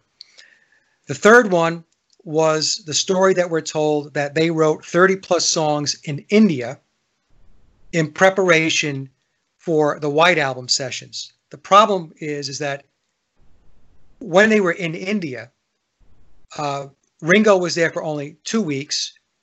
Uh, Billy was there for about three weeks, and John and George stayed for uh, eight weeks.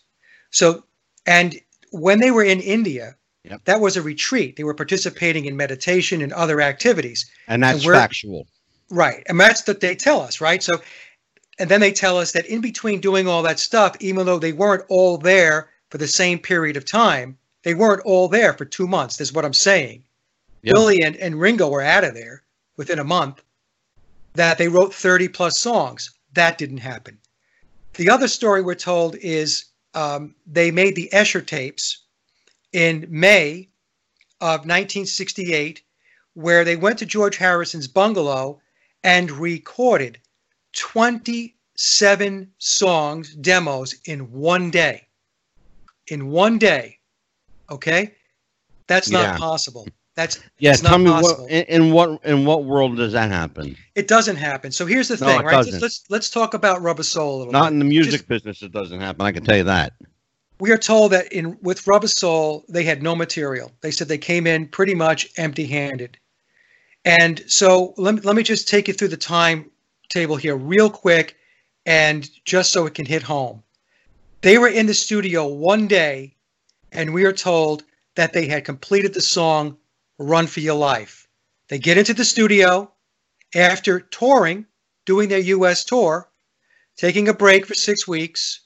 We are told that they did not write songs during that six per- week period of time when they got off the uh, the tour to when they got into the uh, the Rubber Soul sessions on October 11th. Mhm. So no no songwriting.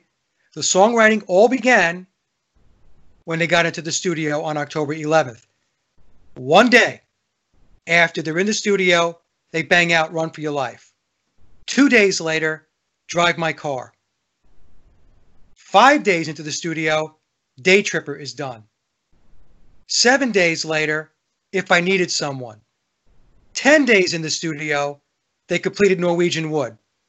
On the 11th day, they completed two songs, In My Life and Nowhere Man. And then on the 18th day in the studio, they did We Can Work It Out. And then there were um, four songs, uh, the rest of the songs were done um, in the November time period. But the point I'm trying to make is are we to believe they came in with no music, no backlog of songs? They started writing, they had to rehearse, they recorded, George Martin arranged, they did the vocals, they did the harmonies, and they banged out Run for Your Life in one day, Drive My. Car in two days, Day Tripper in five days, If I Needed Someone in seven days. That didn't happen. I got and- some swampland for you in Hoboken, Mike Williams, if you believe that.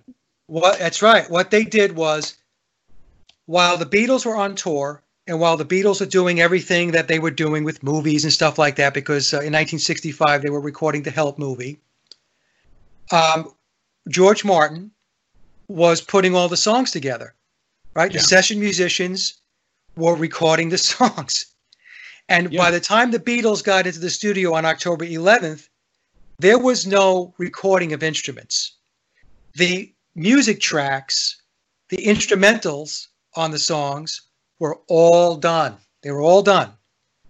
And all the Beatles had to do was to come in and sing the vocals to the songs. That was their job in 30 days. So in 30 days, they had the task of completing the vocals for 16 songs, 14 for the album, and two a what they called an A-side single with Yeah. Day Tripper and We Can Work It Out. That's what they did. By the way, another band did that as well. That everybody knows that they did that, and they were the Monkees. Hmm. And you Yeah. know, and we have Davy Jones in an interview telling us very clearly that the Beatles were the first manufactured band. Absolutely. Davy Jones in an interview says this. So, you know, Rubber Soul. When I did the uh, when I- when I did the documentary, the presentation, what, I, what happened was I was watching a DVD. It was the making of or the de- deconstructing of Rubber Soul, Yeah. and I bought it and I was watching it and I got like 10, 15 minutes into it. And Vince knows this story because I told Vince this story. We talked about it. I said, "This didn't happen. there is no way this Yeah. happened. There's no way." Yeah. I know where you're going with that. Absolutely. So, do you have any thoughts, Vince? It looked like you, you have some thoughts. No, Mike, but you forgot one key thing, and I think you know if there's anybody listening to this for the first time, uh, and they, they're like, "What about this?" and "What about that?"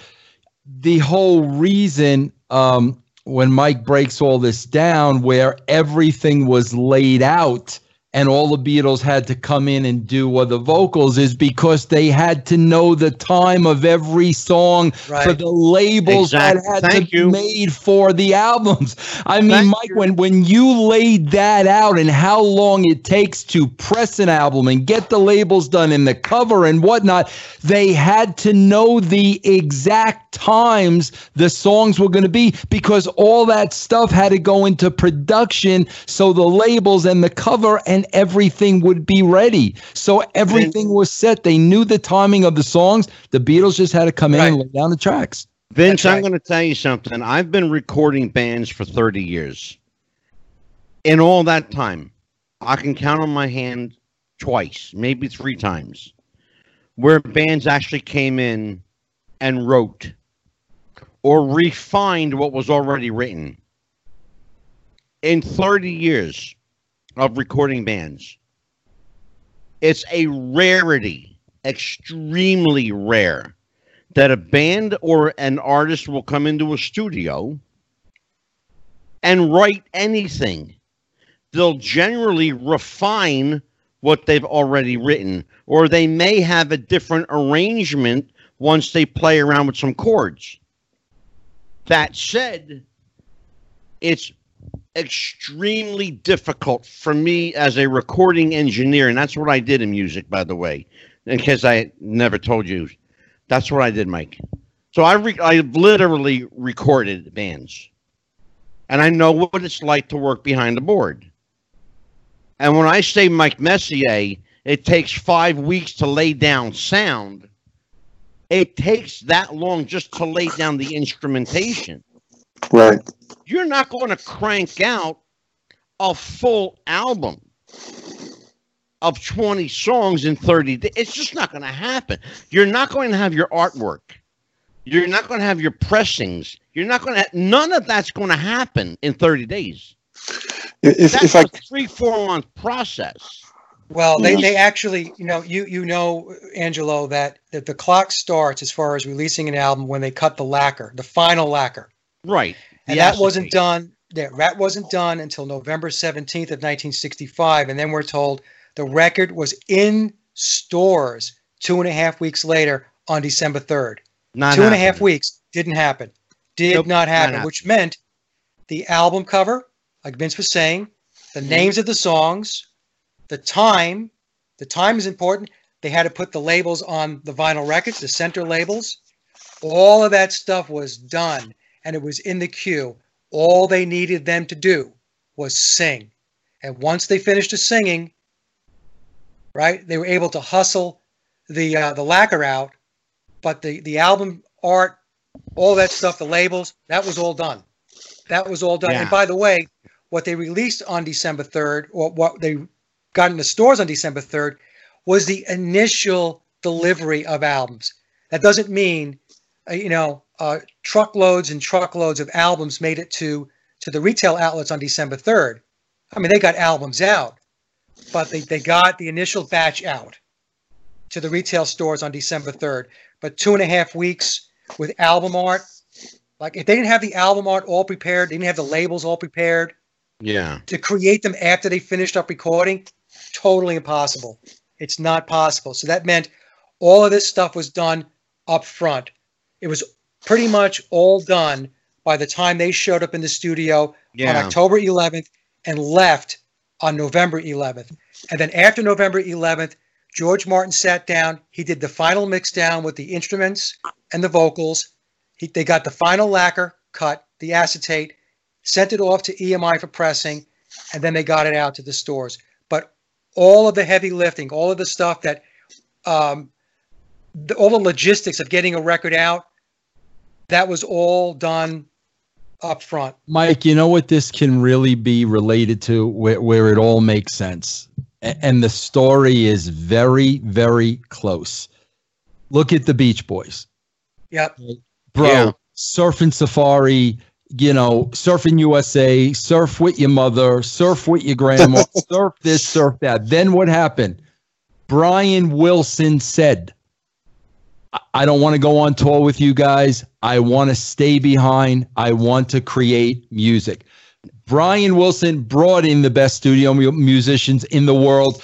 Pet Sounds was created because Absolutely. that's all Brian Wilson was working on. These guys were touring. Just, ju- the same thing with the Beatles. Same thing. Bro, put George Martin in the shoes of Brian Wilson. You have the same exact story. It went Yeah. down the same exact way. There's no way the Beatles on the road shooting a movie, doing press could have created this masterpiece without a Brian Wilson in the studio full time creating it. It's the Yeah. exact it's the exact situation. And, And by the way, the session musicians Sound, you was the wrecking crew.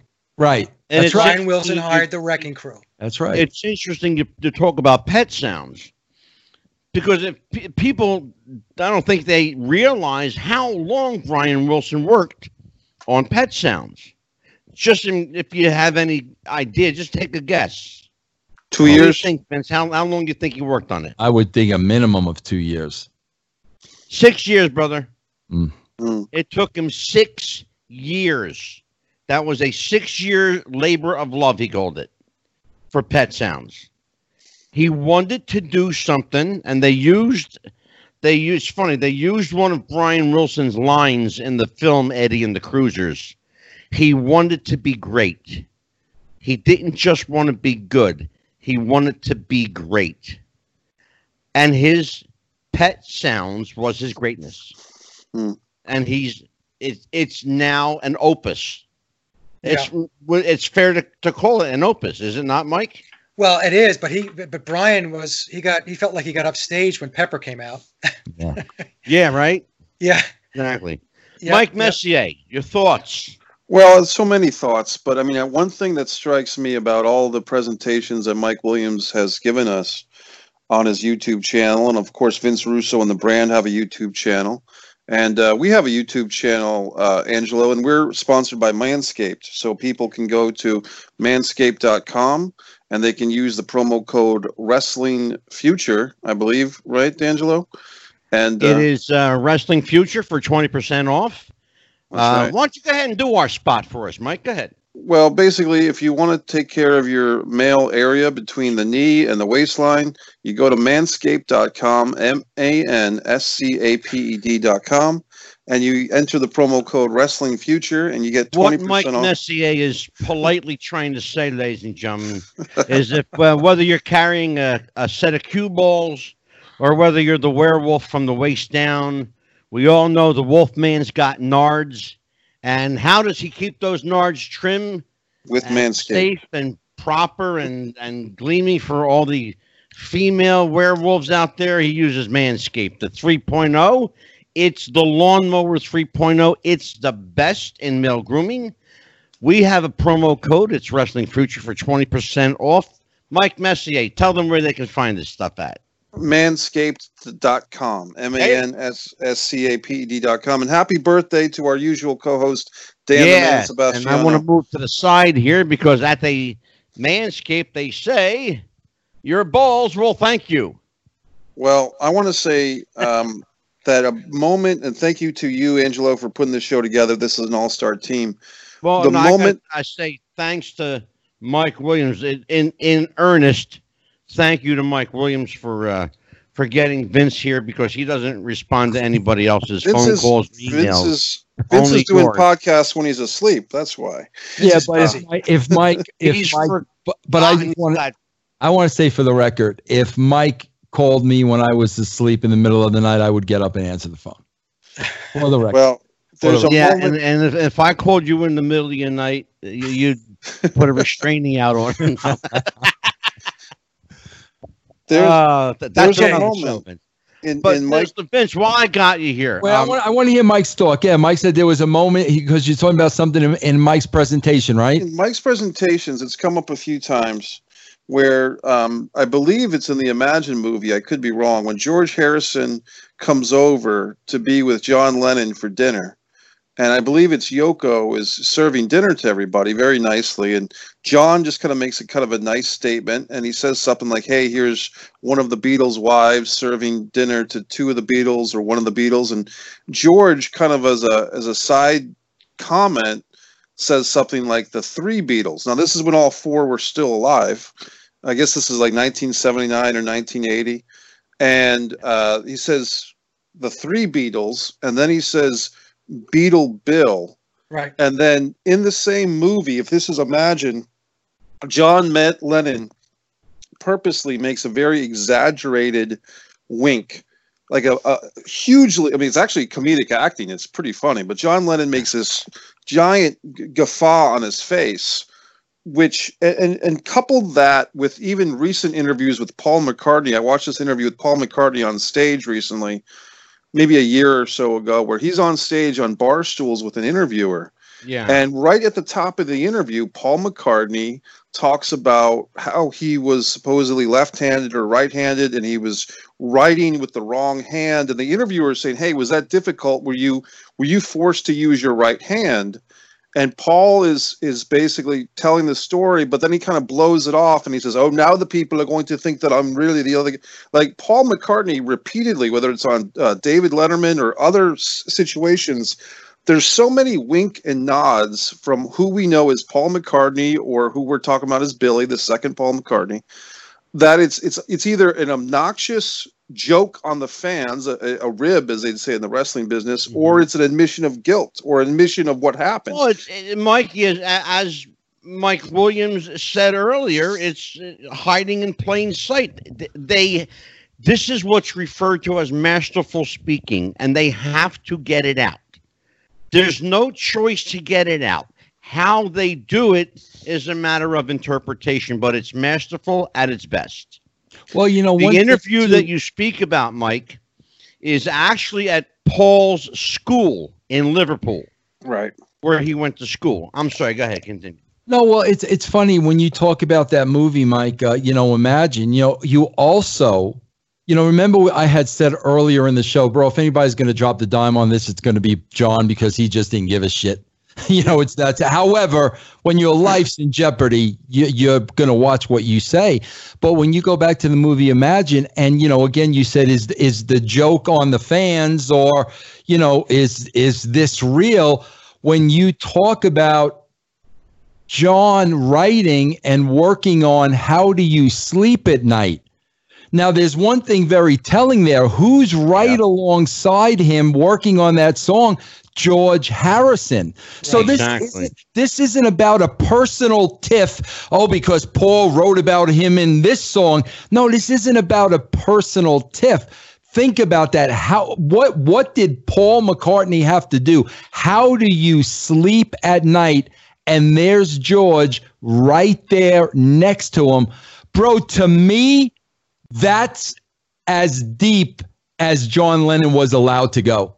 Right. Vince, I'll go one better. I'll go one better, Vince Russo. Rock and Roll Hall of Fame, the Beatles induction. And George Harrison says, and this is clear as day, we loved John and we loved Paul. Past tense. Loved Past tense. John and we loved Paul. And everyone in that audience knew exactly what the fuck he was talking about. They all knew. Everybody was in on it. They all knew. Why? Because everyone there was a musician and most of them had some kind of connection.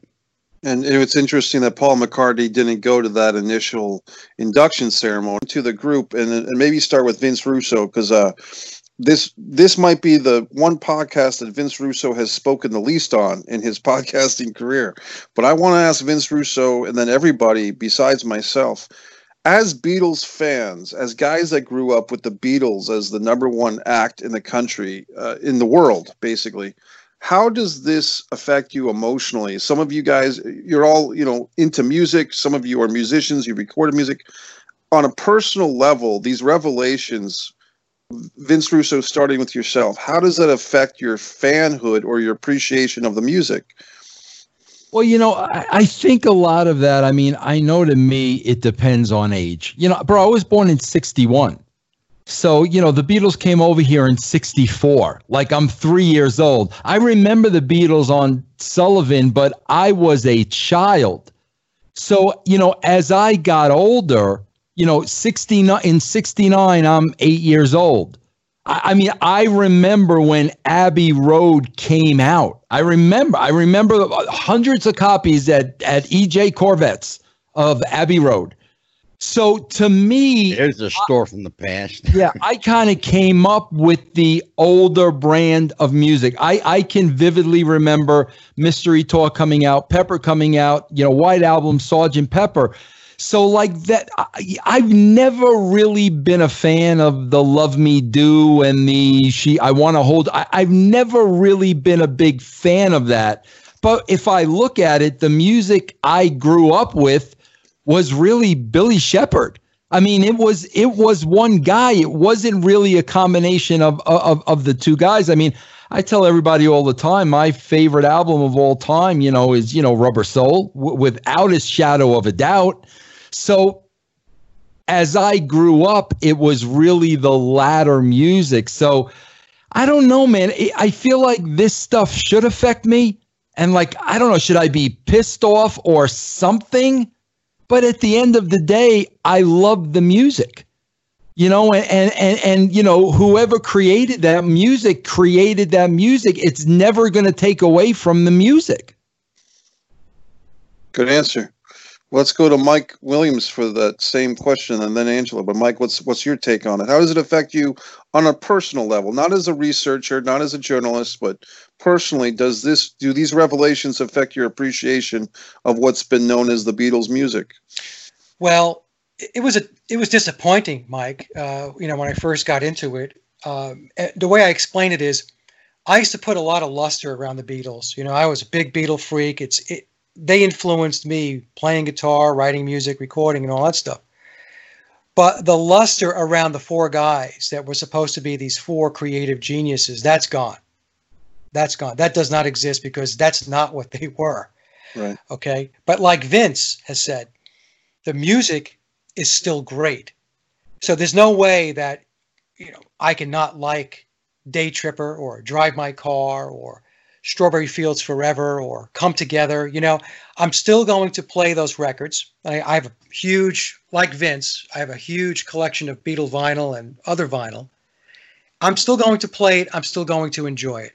But I do it with a different perspective now, a different understanding of how that music was created. Okay, so for me, hey, if the music is good, it's still good. I'm going to listen to it. You know, the the fascinating thing to me is, you know, the guy, you know, being in the wrestling business, guys, I could tell you, like, it, it it's it, it's it's all about ego. Who whose idea was this, and who came up with what? Egos in wrestling, bro. If you're if Oh, you're yeah. not in wrestling, you you you won't under you won't believe what I'm telling you. Yeah. Egos off the chart. I never really looked at it this way till now as we sit here and talk about it and as Mike is talking about the music. Bro, the more and more I learn, Mhm. it was George Martin.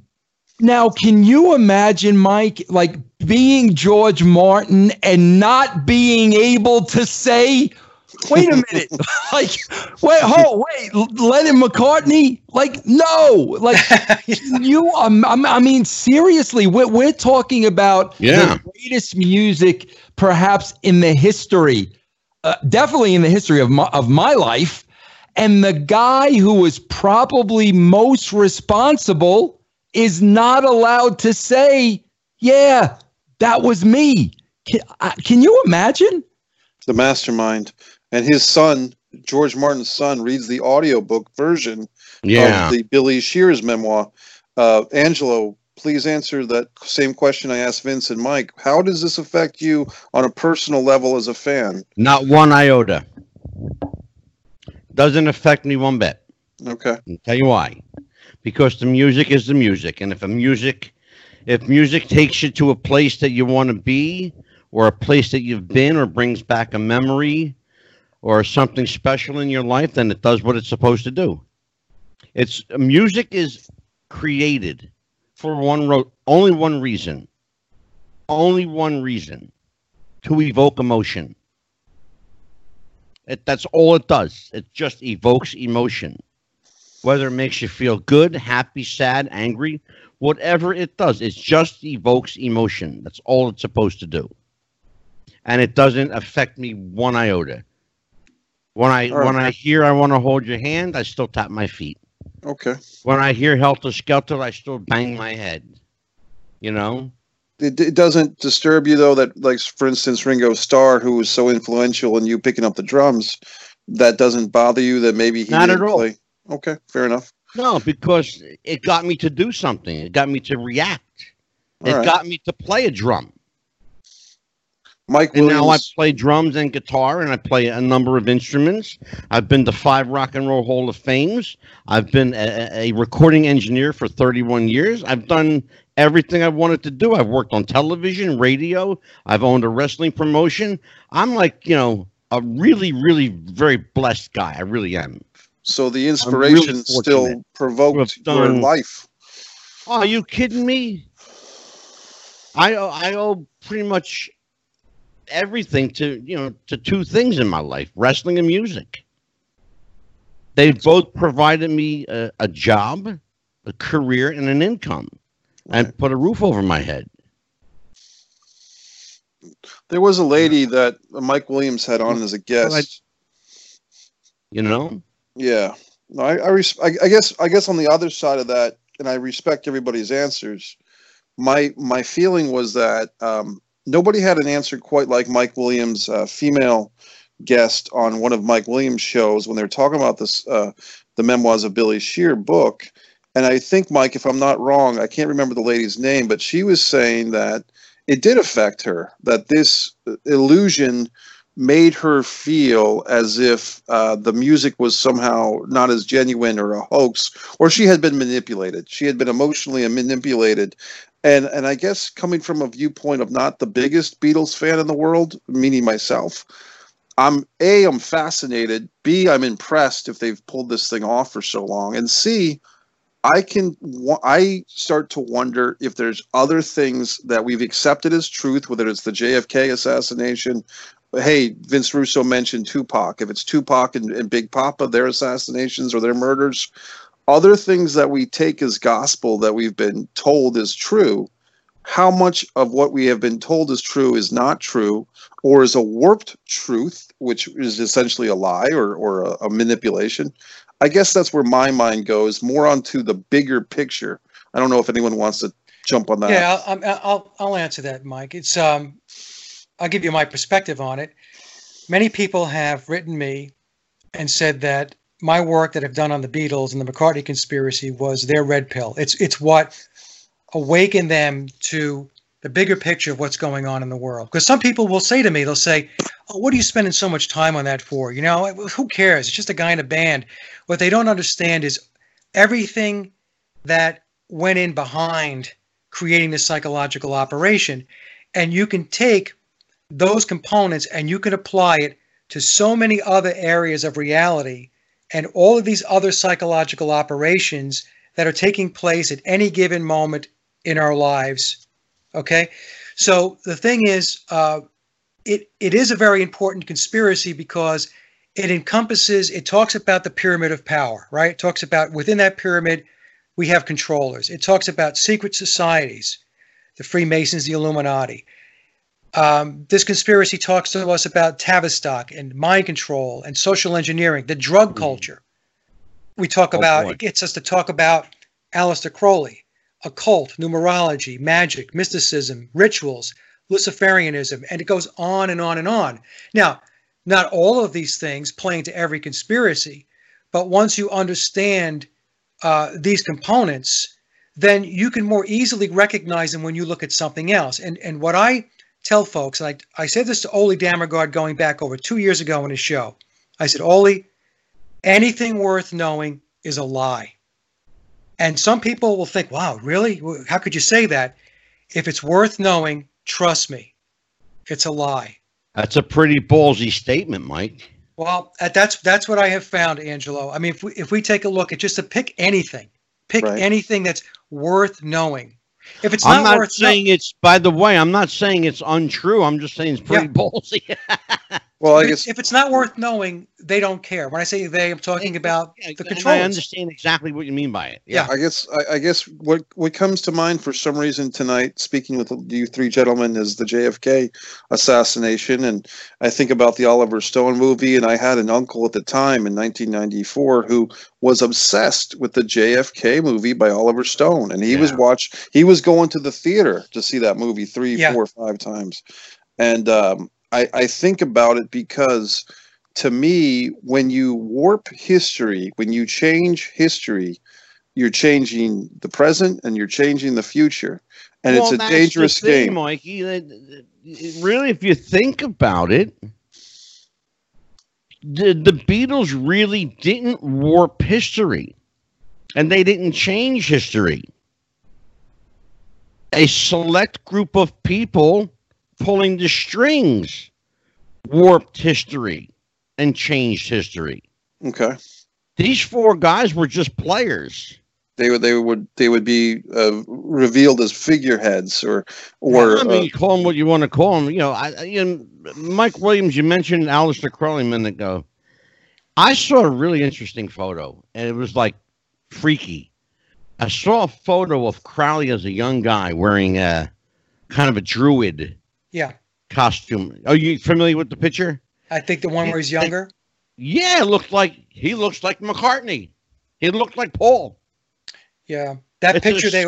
That was the picture they were actually going to put on uh, the cover of Sergeant Pepper, and they decided not to because they said that there was too much of a likeness. So Oh, that's why they went. That's why they went with the older picture of Aleister Crowley on the Sergeant Pepper album cover. Yeah.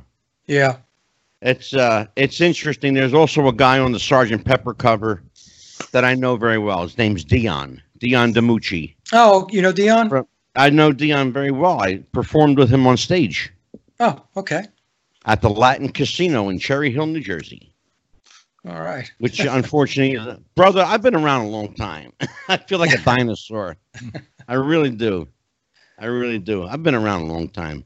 Yeah, I performed with Dion at the Latin Casino in Cherry Hill, New Jersey, as part of Dick Clark's Cavalcade of Stars, by the way.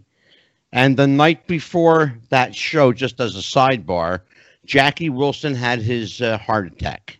mm, And uh, in fact, uh, the middle of September, we're going to have Jackie Wilson's son right here on Wrestling with the Future. And we will also have America's TV Elvis, Pete Wilcox, will be here. So uh, might bring Vince Russo back for that one too.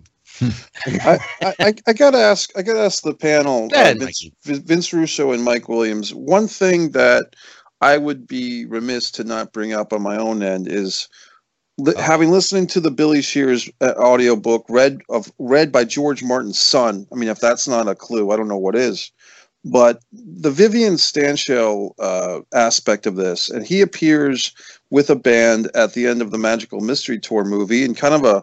And it's interesting that I think it's only John and George are in the audience watching him play, if I'm not mistaken.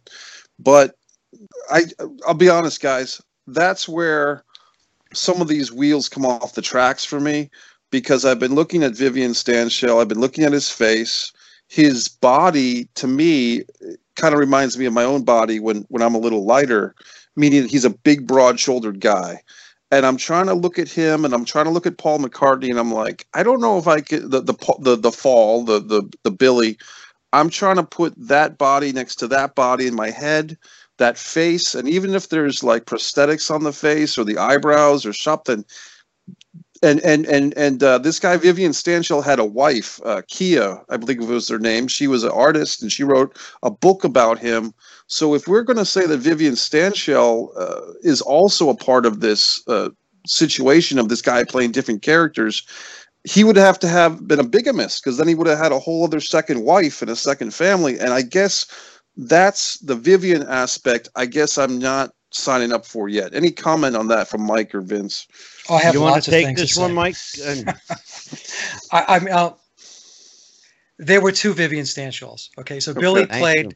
Billy played the Stanshall in the band, uh, the Bonzo Dog Band, with Neil Innes. Neil Innes was the creator of the Rutles. So there's all these these all these ties back into, um, oh my God, uh, Monty Python and all this stuff. So these guys Yeah. are all together, right? So Billy played that version of Vivian Stanshall. So if you take a look at the uh, the videos on YouTube of the Bonzo Dog Band and that Stanshall, you'll start to see the resemblance. And I, I, in fact, I did an entire presentation called Paul McCartney, Vivian Stanshall, and the Phil Ackrill analysis, and I break it all down. There was a second Stanshall. He was the one that was married to Ki Longfellow. His name is Victor. Okay. Okay. And Billy hired Victor because Billy wanted to keep the Stanshall character alive. So Victor, who I used to call Street Viv, he was on Billy's payroll and he was playing the Stanshall character. He- In fact, he adopted the Stanshall character. So Billy can do his McCartney character in parallel. And there were times when Billy would step out of the McCartney character and he would go back and he would do some Stanshall bits. See? Yeah. So it was a way to keep it was a way to keep Stanshall and the McCartney characters in play at the same time. But there were two of them. And and if you take Mhm. a look at my presentation, you're going to very clearly see that there were two different Stanshalls. And even though there was a likeness, as soon as you look at them, you're going to see that they are inde- indeed two very different people. But the, Absolutely. thing, but the Bonzos were not really a big band. Okay, so that's the thing. So Billy was able to step out of his Beatle role, play with the Bonzos, not draw a lot of attention to it. Nobody knew anything about them in the United States. They were popular out in, in the UK. And um, they probably have become more popular now because with the book coming out and people like myself uh, bringing to light that he did play the Stanshall character, because Billy in the book, you read the book, Mike, he, he tells you he played that character, right? Mhm. Right. So that's so so take a look at that particular presentation I did where I, I show you the difference between the two, and then you'll see it. Then, then you will see. it. I'm sure you will. Right. Um, okay, uh, Vince. I know you collect Vivian Stanshall records now. Uh, Mike Mike has turned me on to the Bonzo Doodah Dog Band, and they are freaking phenomenal. When you watch really the are. videos, they were great entertainers. Something of interesting note, though, uh, because you know once I got every uh, a Bonzo Dog album, I had to get I had to get you know Vivian's solo music. There Yeah. are Vivian Stanshall albums out there, and Yup. ironically, on on his solo album, what is he doing on the cover? He's digging a grave. Oh boy. I mean, think about that. Like, oh my, okay, bro, all, all coincidental. Okay, like, why is Vivian Stanshall digging a grave on his solo? Like, why? I mean, it's it's fascinating, man. But I got to tell you, what an entertaining band. I mean, I that I'm so Yeah. glad Mike. I, I had never heard of them before before Mike, and then I started getting into them. What an entertaining bunch of You guys. might, might be interested to, to know that Vivian Stanshall still has fan clubs oh yeah. all over the world. But the, it, it's easy to see how Mike Williams can do a four and five hour presentation uh, on the uh, the death and replacement of Paul McCartney. We've barely scratched the surface. We really have. There's just so much here, and and just where you think you've unearthed, you know, the last remaining piece, there's a whole new chapter to the book that's uh, that's being written right after the ending. and, uh, I mean, we're, we're like literally looking at, you know, two, two of Well, them right here. Tom Yeah. Tom released um, this book just came out. I, you know, I'll, I'll I guess I'll pl- I guess it is plugging it, but I don't know if you can see it. But in any What's case, that book? What- oh, it's called note? Billy. It's called Billy's Back. So that's the Oh. abridged version of memoirs. So um, what what Tom did was um, he updated the abridged version, and so that's out now. Yeah. And uh, and the reason why I'm bringing it up is because you know not not to plug it, but there's a lot of of additional footnotes in this book that go above and beyond uh, what is in the blue cover of the Memoirs of Billy Shears, the 9 after 909 edition Mhm. and some very very revealing footnotes and uh, so I'll, I'll just say this uh, there are footnotes in here that confirm my presentation about the music okay Fair enough. and and and and there's a lot of other stuff in there. So again, this is this is not a conspiracy for everybody, obviously, but for those that are Yeah. interested in it, it is an amazing, really, it's an amazing ride. If you're into the Beatles and you know about the Paul is dead deal and you- you weren't sure whether it's true or not, it's really uh, a fantastic. it's like for a a guy- magical mystery tour. for a guy that was Exactly. walking away from the uh, uh, Paul McCartney conspiracy, how many months now is it going to take you to do the uh, Billy's Back slideshow? Six months? yeah, yeah. Right? They Exactly. suck and- you and you- in. And you know what it is, Vince? I've got to do it because You've got to do it. I, there's no way you can't do it, man. Like, Mike, you, look, you, you're, you know, you're Mike, I don't even know this thing, why, Mike. what. I don't even know Really. now when I'm looking back. Why? Why would you have made that statement knowing the book's coming out? You got to do this. Yeah, you know why? I'll tell you why. Because it, it occupies an enormous amount of time, and uh, it's it's hard to explain you- you're doing this stuff, and it takes uh, enormous amount of hours to Okay. to put it all together, to package it, to do the voiceovers and stuff like that. And honestly, Vince, I reached a point where I said to myself, okay, so how much more really is there to talk about with this thing? You know? A lot. And, and so then Tom comes out with this with, with, with this new book Yeah. and there's more information in it. Now, Yeah. what Tom told me after I released my my presentation, the four and a half hour presentation, I gave him a sneak peek two days before the the video actually went public on April 1st, right? Mhm. He wrote me back and he said, he goes, Your presentation is going to speed up disclosure. And I really didn't know what that meant at, at the time. I really didn't. So I think I'm going to give you a theory I have. I think the way this is working is, and I don't know whether it's because of the contracts Billy has signed or if it's because it's the way he wants to play it. But if information that is true, truthful, gets put out into the public domain, this allows Billy via Tom to put out even more information to, to further along the rate and pace of disclosure. So, as an example, if I didn't put that presentation out, what we see in the book now about the Beatles writing their music or not probably would not have been in this book. Okay? But because I it was made public, assessment. because it was made public, he was able to take it another step further. Now, I have a show coming out that's going to air on Saturday, and I, I know Vince has seen a copy of it already. Um, but we're going to uh, talk about where biological Paul could possibly be buried. And, and this piece of work was done by a friend of mine, Steve, who did an incredible amount of work working with another researcher that I know. And uh, I, I can tell you that it made a lot of sense, a lot of sense. And uh, so it'll be interesting to see now, once that particular presentation airs, what's going to come out of Billy's camp. Would it surprise you if I said I believe he's buried here somewhere? Where's here? You, the U.S. Uh, um, he's not buried in the U.S. I just I, I I wouldn't be surprised if he were.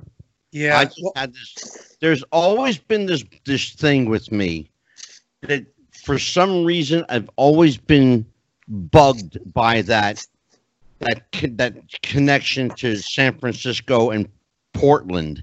There's, yeah.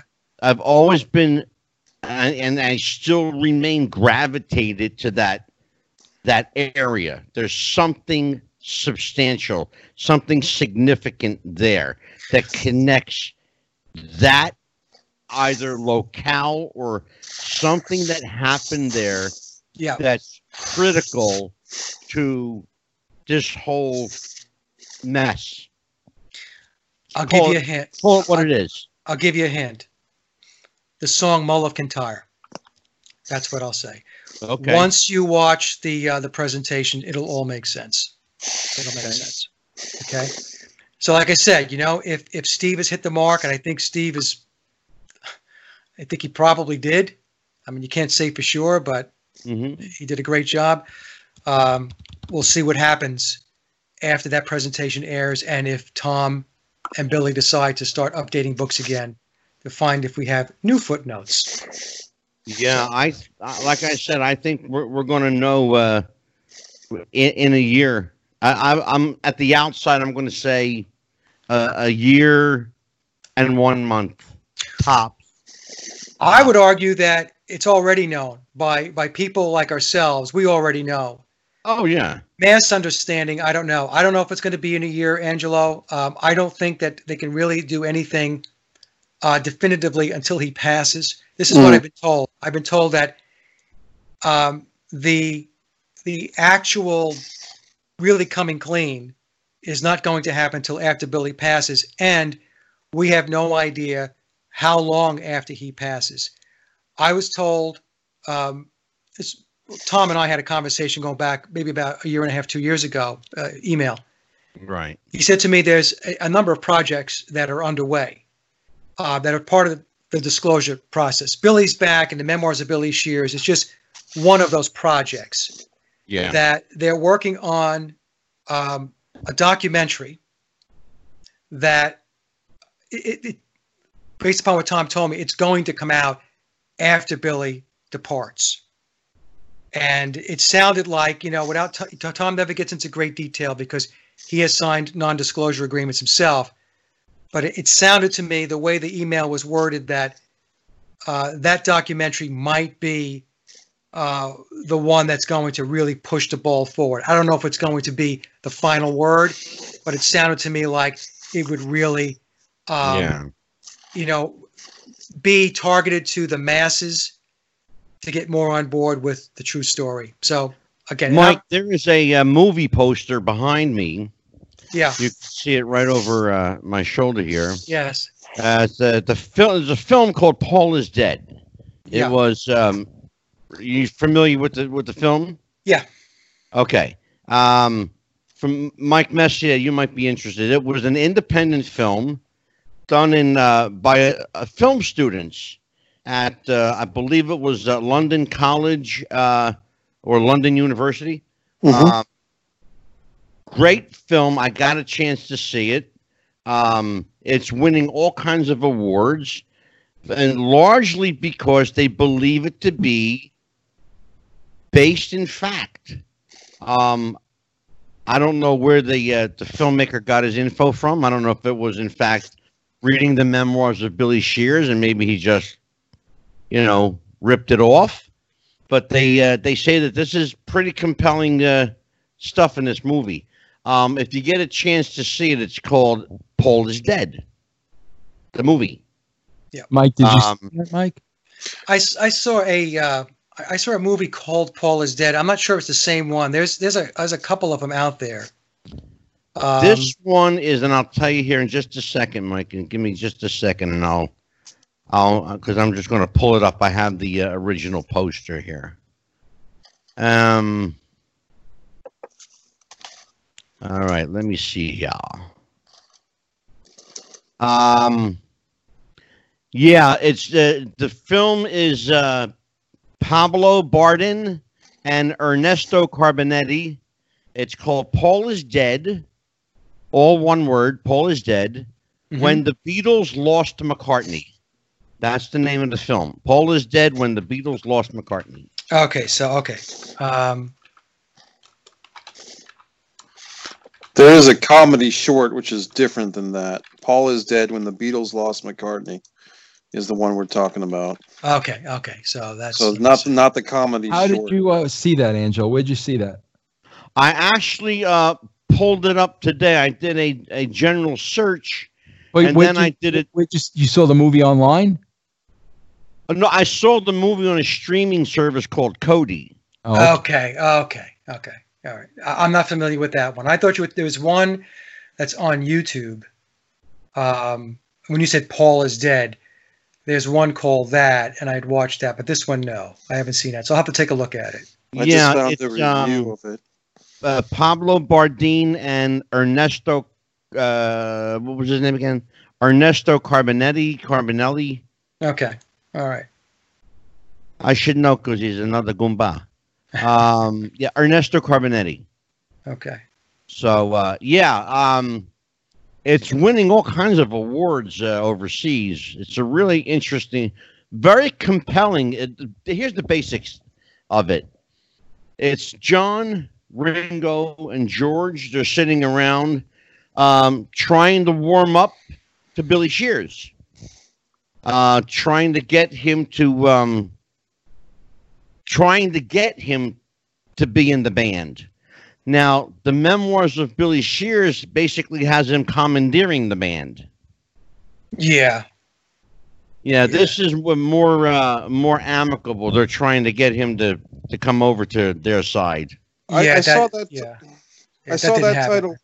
I saw that title you just said with those writers as a as a comic book, as a graphic novel, and then I saw a short film just now online. Uh, Paul is dead, a short comedic film, which was what you described, Angelo. I think yeah, might- no, this is a full length. This is like an hour and forty five minutes, Mikey. Okay. It's a full length feature. All right. Well, All right. maybe Angela, you could send us the link, and we can all take a look at it. Yeah, I'll do that. I don't know how to do it through Skype, but I'll but I'll Yeah. it Yeah. to. Email's fine. Yeah. I'm not Uh, if you if you want to like send Mike me an is. email, though, Angel, you got to send it to Mike, and Mike will forward it. Yeah. I'll to send it to Vince. Yeah, all right. Well, right. how come I can't send anything directly to you? You got to go through Mike. Yeah. He's, he's afraid. Uh, I, I gotta I gotta bring up something a little bit. Um, one thing I've discovered in Mike Williams uh, videos on YouTube. Once again, everyone should subscribe to Mike Williams. Uh, to Mike Williams, the Sage of Quay, to uh, Vince Russo's YouTube page. Everyone should subscribe to the brand uh, Yeah. on the brand network and pay the three ninety five for all the great content. But one thing that comes up in the Billy Shears uh, memoirs, uh, Mike Williams and Vince, uh, is the numerology. And the date of September 11th in itself, okay, we all know that in 2001, we all know what happened. Uh, Paul McCartney, the original Paul, this car accident happened on September 11th. I believe it was uh, the 1991 uh, war was declared i- i- in September 11th. But there's another date that comes to my mind for a personal reason December 5th. The Beatles, uh, the Paul McCartney or the, the Billy Shears releases Band on the Run with Wings. Uh, Nelson Mandela supposedly dies, although some people with the Mandela effect have a problem with that date for Nelson Mandela. Yeah. Um, Walt Disney is born on December 5th. Uh, in the and wrestling so world, is Mike Messier. Yeah, I So know is you went Mike over this last show too, Mikey. well, my point is, Are you with- trying to push us for for presents? You want like gifts? You're trying to well, tell us you like So what's My- the significance of December 5th? the the Band on the Run album was released by Wings, Yeah. and when I'm when I'm listening to Band on the Run, Vince. and, you see what I got to put up with every week? and I'm s- I'm seeing some some if you call it hints, but isn't there a shot in Band on the Run where Paul McCartney, as an actor in his own movie, is being brought into a studio and he's introduced as Billy? Yeah, that's uh, give my regards to Broad The Street. Broadway. so there- yeah. So Give there's a there's a scene Street. where it says, uh, "You know William." So as he walks into the studio, and Billy tells us that uh, you know they they left it in the movie. They left Yep. it in. So yeah, no, that's clearly in there, and I have a couple of videos with that clip in there. Uh, my, and my I don't think it was done accidentally either. no, no, no, no. I I, think mean, it was quite quite intentional. yeah, there's a lot of stuff like it's hidden in plain sight, and they drop the clues, and it's amazing. Like that's in the movie, and then people will say, "Well, why'd they call him William?" Nobody ever asked that. There's You know? another thing, real quick, is was how come this Billy or the second Paul McCartney suddenly has had this affinity for Ireland? He's done a protest song for for people in Ireland, but if if all the Beatles were from Liverpool, England, why was Paul McCartney just suddenly having this fondness or this relationship with Ireland and the the Lamb album and and that's that protest song he did about Ireland? Um, you know what I mean? It, it just seems like that became part of his his culture or his mystique, which really doesn't make much sense. Yeah, give Ireland back to the Irish. Right? Can I So- can I take that one? Sure. All their surnames were Irish, Irish and Scottish. Right, but my right, okay, but my point is, it doesn't make sense if if the guy from Liverpool, England, has grown up and suddenly in the seventies and the eighties, he has this need to fight for the Irish and go to the farm and all this stuff. He may have had an epiphany. Who knows? Well, I'm saying that, that supports the the theory that Paul is dead and this is a replacement. That supports the theory Sure. uh, that's being presented. Yeah. Well, Billy It's- will tell you that he's a. You know, he'll not, tell you I that don't think it's out of the ordinary. Billy will tell you that he's a uh, he's an internationalist, and he will say that you know uh, he'll talk about uh, human rights and all that stuff, and and uh, he'll say that. Uh, in fact, I, I read an article, an interview on this where he said that uh, you know it was wrong what was taking place with in Ireland with the the British suppressing suppressing the Irish, and and so he felt like he you know he he wanted to step up, write a song, and it was a protest song. Is really what it was. It was banned. It was Mhm. banned in England. They wouldn't play it. Yeah. Um, so you know, I don't know. It's I, I think Mike. To be honest with you, I I'm not sure if it had anything to do with Billy having an affinity for any for any particular for the Irish, for the Scottish, for the English, whatever. I think it was because he was he did not like what was going on in Ireland, Okay, and and so he wrote that song. Um, that's that's my understanding of it. I could be wrong, but that's my understanding. fair enough. Okay. Anything else, Mike Messier? No, I just I just think it's pretty fascinating, and uh, as as guys that, like I said before, the three of you guys who were so influenced by the music, uh, to me that's that's really the human aspect of this story. And once again, from my listening of the audio book, I found it to be a book that's just pretty fascinating and enjoyable to listen Yeah. to on its own as a book, as a as Oh, absolutely. And I got news for you. For for somebody to sit down and read, you know, 672 pages, and I read everything. It's uh, it's actually 666 pages, but I read everything. I read the bibliographies. I read all the references. It's a total of 672 pages. The red edition.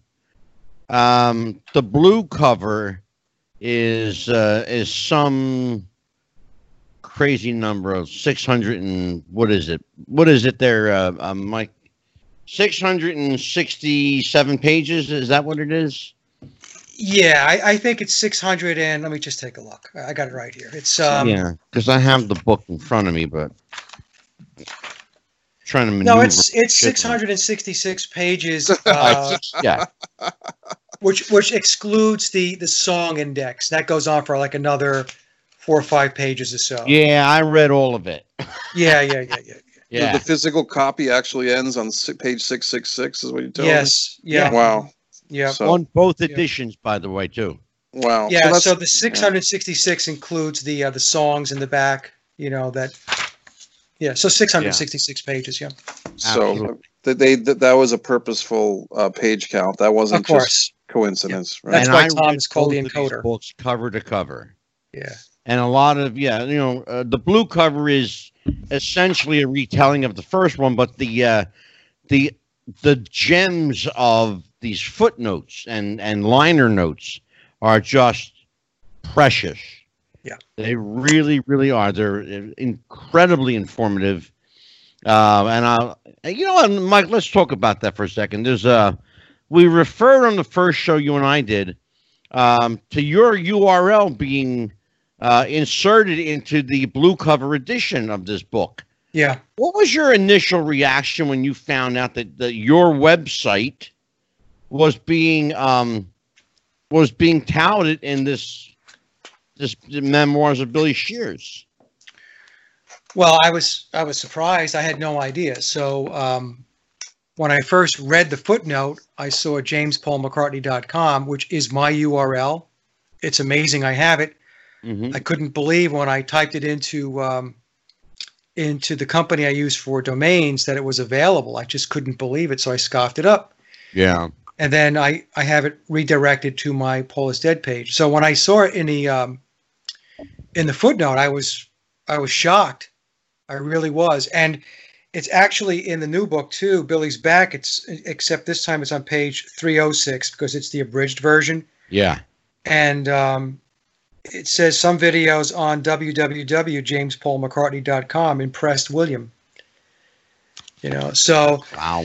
so he's watching. You know, he's definitely watching. Yeah, I was And, asking um, for a reason. I recently found myself in kind of a similar position. Uh, you know, um, Vince Russo knows who Jimmy Valiant is, Boogie Woogie Man. I found myself recently being named in his book. He spoke very highly of me, very nicely in his book called Woo Mercy Daddy. it's called Woo Mercy Daddy, the Jimmy Yeah. Valiant story. And uh, yeah, and it's it's it's interesting to pick up a book and you have no idea, but No. your name is in it, and the guy's talking about you. Yeah, I had no idea when it happened to me. It was it was a It was very surprise. nice of Jimmy Valiant to, to write about me in his book. As and and it was good stuff, right? It was, no, it was all good stuff. That's yeah, the I've most known the guy for important thing. 33, 34 years. Oh my God, you kidding Going to be in a book. Should be good stuff. I told you, brother, I'm old. You got to understand something. I started out in wrestling like literally when I was 13. My uncle was a guy named Phil Zacko. Now, Vince Russo will know the name Phil Zacko. It's familiar. Go back to the days of Toots Mondt and, uh, It's I know. yeah, yeah. Phil Zacko was was my grandfather's accountant. My grandfather was a bookie. I grew up calling him Uncle Phil. I told the story to to uh, I, I got a pop out of Bill Apter Yeah. because he knew exactly what I was talking. About. Oh talking. yeah. What doesn't Bill Apter know? I know, right? yeah. But yeah, but I've been around this a long time. I've, like I said, I've only done two things in my whole life: wrestling and music. And I was a recording engineer for my entire career till I retired from music.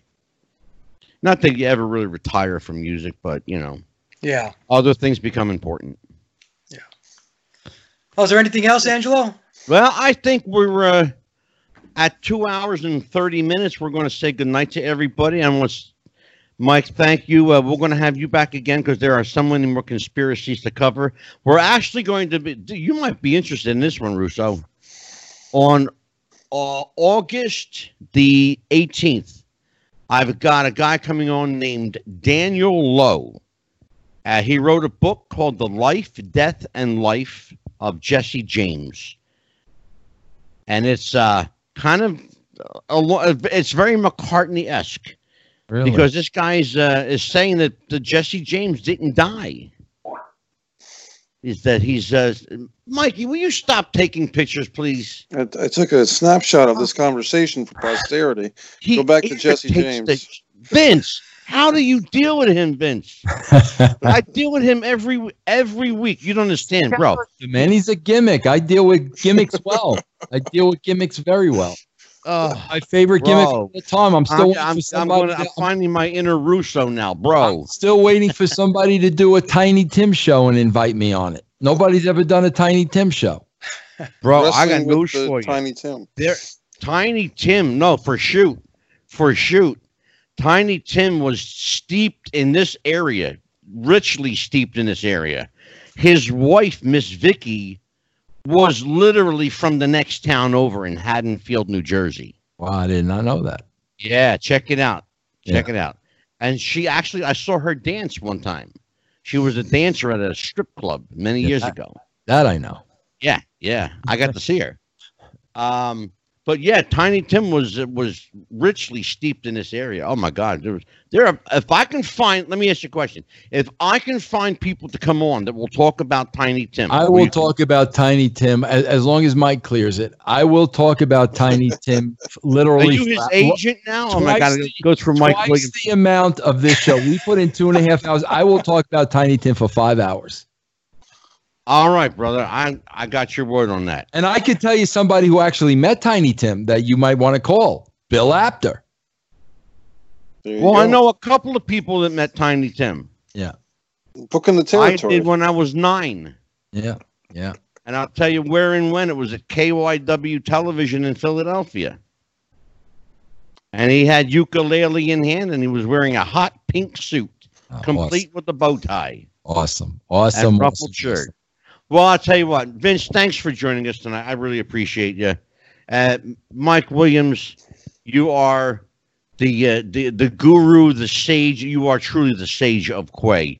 To be able to get Vince Russo to come on here, and I got to clear all my shit with you now to get Vince. Oh my god.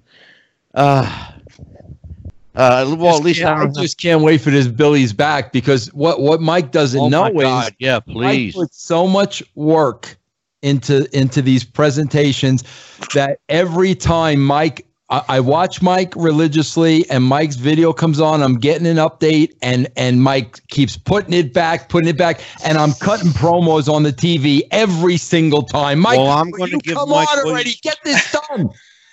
I'm going to give Mike Williams more shit to go through because I'm going to send you all my photos. I'm going to send you uh, as much junk as I can Don't put don't do that. a- uh, and and have you go. You're going to be going through pictures for days No, Vince Mike, knows I'm thank you so I'm much for- for joining me. Um, so Vince, uh, how do I get a T-shirt to you? Uh, how do you get a T-shirt to me? Yeah, go through uh, go through your yeah, your, my your Mike's agent got, over Mike's here. got all my addresses. Just- and he's okay, got I'll- I'll send- to. I'll, reach out to me. I'll, get I'll tell you what I'm going to do. I'll send it to Mike Williams and he can send it. there you go. Yes. You're a pain in my Because I only accept mail from Mike too. That's it. Oh, and Oh, by the way, you know, I did a show with with Ben Hameen too. He and I did a, uh psychic show together. Yeah, he's great, Ben. He's yeah, great guy. Yeah. Mike Messier, uh, you're going to be with me uh, on Thursday, I believe, right? I believe so. Kenny Yeah, we- Casanova is here, and Yep. we're going to have Scott Teal. Those are- we got, we got a double header Thursday. We got Scott Teal and Kenny Casanova. They are involved in wrestling autobiography. Uh, Yeah, book boy. writing. And, they are uh, the guy who they are the writers. I think Kenny Kenny worked very hard on the Danny Davis, dangerous Danny Davis, the WWF sure referee, Great and guy Big too. Van Vader, Big Van Vader book. Absolutely. Well, I'll tell you what, we uh, we barely scratched the surface of, of Paul McCartney. Um, we may have to do another show. We may just have to be satisfied with this one. I don't know. There's just so much. You know, you open up one rabbit hole and you go down another. Just go to my channel. Yep. Exactly. Exactly. Mike, thank you so much. You you have been a blessing and a godsend, and I uh, I truly do appreciate you, and I really do appreciate all the work that you put in. All this a lot of hard work, man. A lot of Thank you. hours. And uh, Vince Russo, thank you for taking time out of your day. We are big Russo fans here. I will tell you that straight up. Well, thanks we for are having me, huge man. Vince Russo fans. Thanks. Um, I even got Mike Messier on board. You know, It's great to see the former WCW World Champion and and the guy in my book who doesn't get the appreciation from a lot of people, but some people do appreciate that Vince Russo's attitude and the balls that he had, the Spaldings, if you would, to tell Vince McMahon to his face that his company needed an update and a refresh, that led to Austin 316. That led to The Rock, uh, heel turn. Vince Russo is someone that pro wrestling fans owe a, a debt of gratitude to for our whole attitude era and the enjoyment of that era and beyond. Yeah. With TN, TNA wrestling, the first couple of years and many years of TNA. So Uh, Vince no Russo question about it, and has and our always Thanks, be uh, You got it. he'll, he'll always he'll always be acknowledged here on this program. Uh, and we acknowledge you often, Russo. Just Thank so listen to the show, kid. All right. Oh, by the way, I had your buddy here last week, Who's that? John Rezzi. Oh yeah, no, I like John. Me and John go way back. Yeah, I know. He told me when when you see Vince Russo, tell him I said hi, bro. bro. yeah, I, I I actually met John for the first time, God, back in 1989, Yeah, way back when. Yeah. Because I was doing a radio show in Philadelphia at the time in 85. He says he was the first one. I know I was the first. Yeah. 1985. wow. Squared Circle Radio with Wow. Joel Goodhart. Yeah, I know him. Yeah. So do I. Yeah. He's my Jewish Goomba. All right, guys. Thank you so much for joining us. Mike Messier, I'll see you in a couple days. Mike Williams, the Sage of Quay, Sage of Quay Radio Hour 1 and 2. Mike Williams Paul is Dead channel on YouTube. Check it out. There are hours, hours and hours. There are days of videos that you can, I mean, you'll never see the same one twice for literally days. Vince Russo's. Vince Russo's the brand. He's got Big Vito. He's got Noel. He's got Ben Hameen, Stevie Richards. Um, oh my God, you got Just uh, incredible. Goldylocks. Goldylocks, just incredible. Yeah, I forgot uh, Shane Douglas. Uh, Shane Ray, still with you? Francine. Yeah, I got a bunch of them. Yeah, you got them all. Yeah. Yup. And uh, and I can't keep track of everybody. What do you got? Like 13, 14 shows now, Vince? Who I don't even. I got to do. I, I had to do one uh, four minutes ago. Oh, the my are we holding you up? I'm Yeah. sorry. That's all right, man. Oh, I'm gonna let you go. Well, listen. Thank you guys. Thank you. We'll see you man. next time. Happy wrestling, everybody. All right, Angel. care, Take care. guys. Take care, Mikey. Take care, Mike. Thanks, Vince.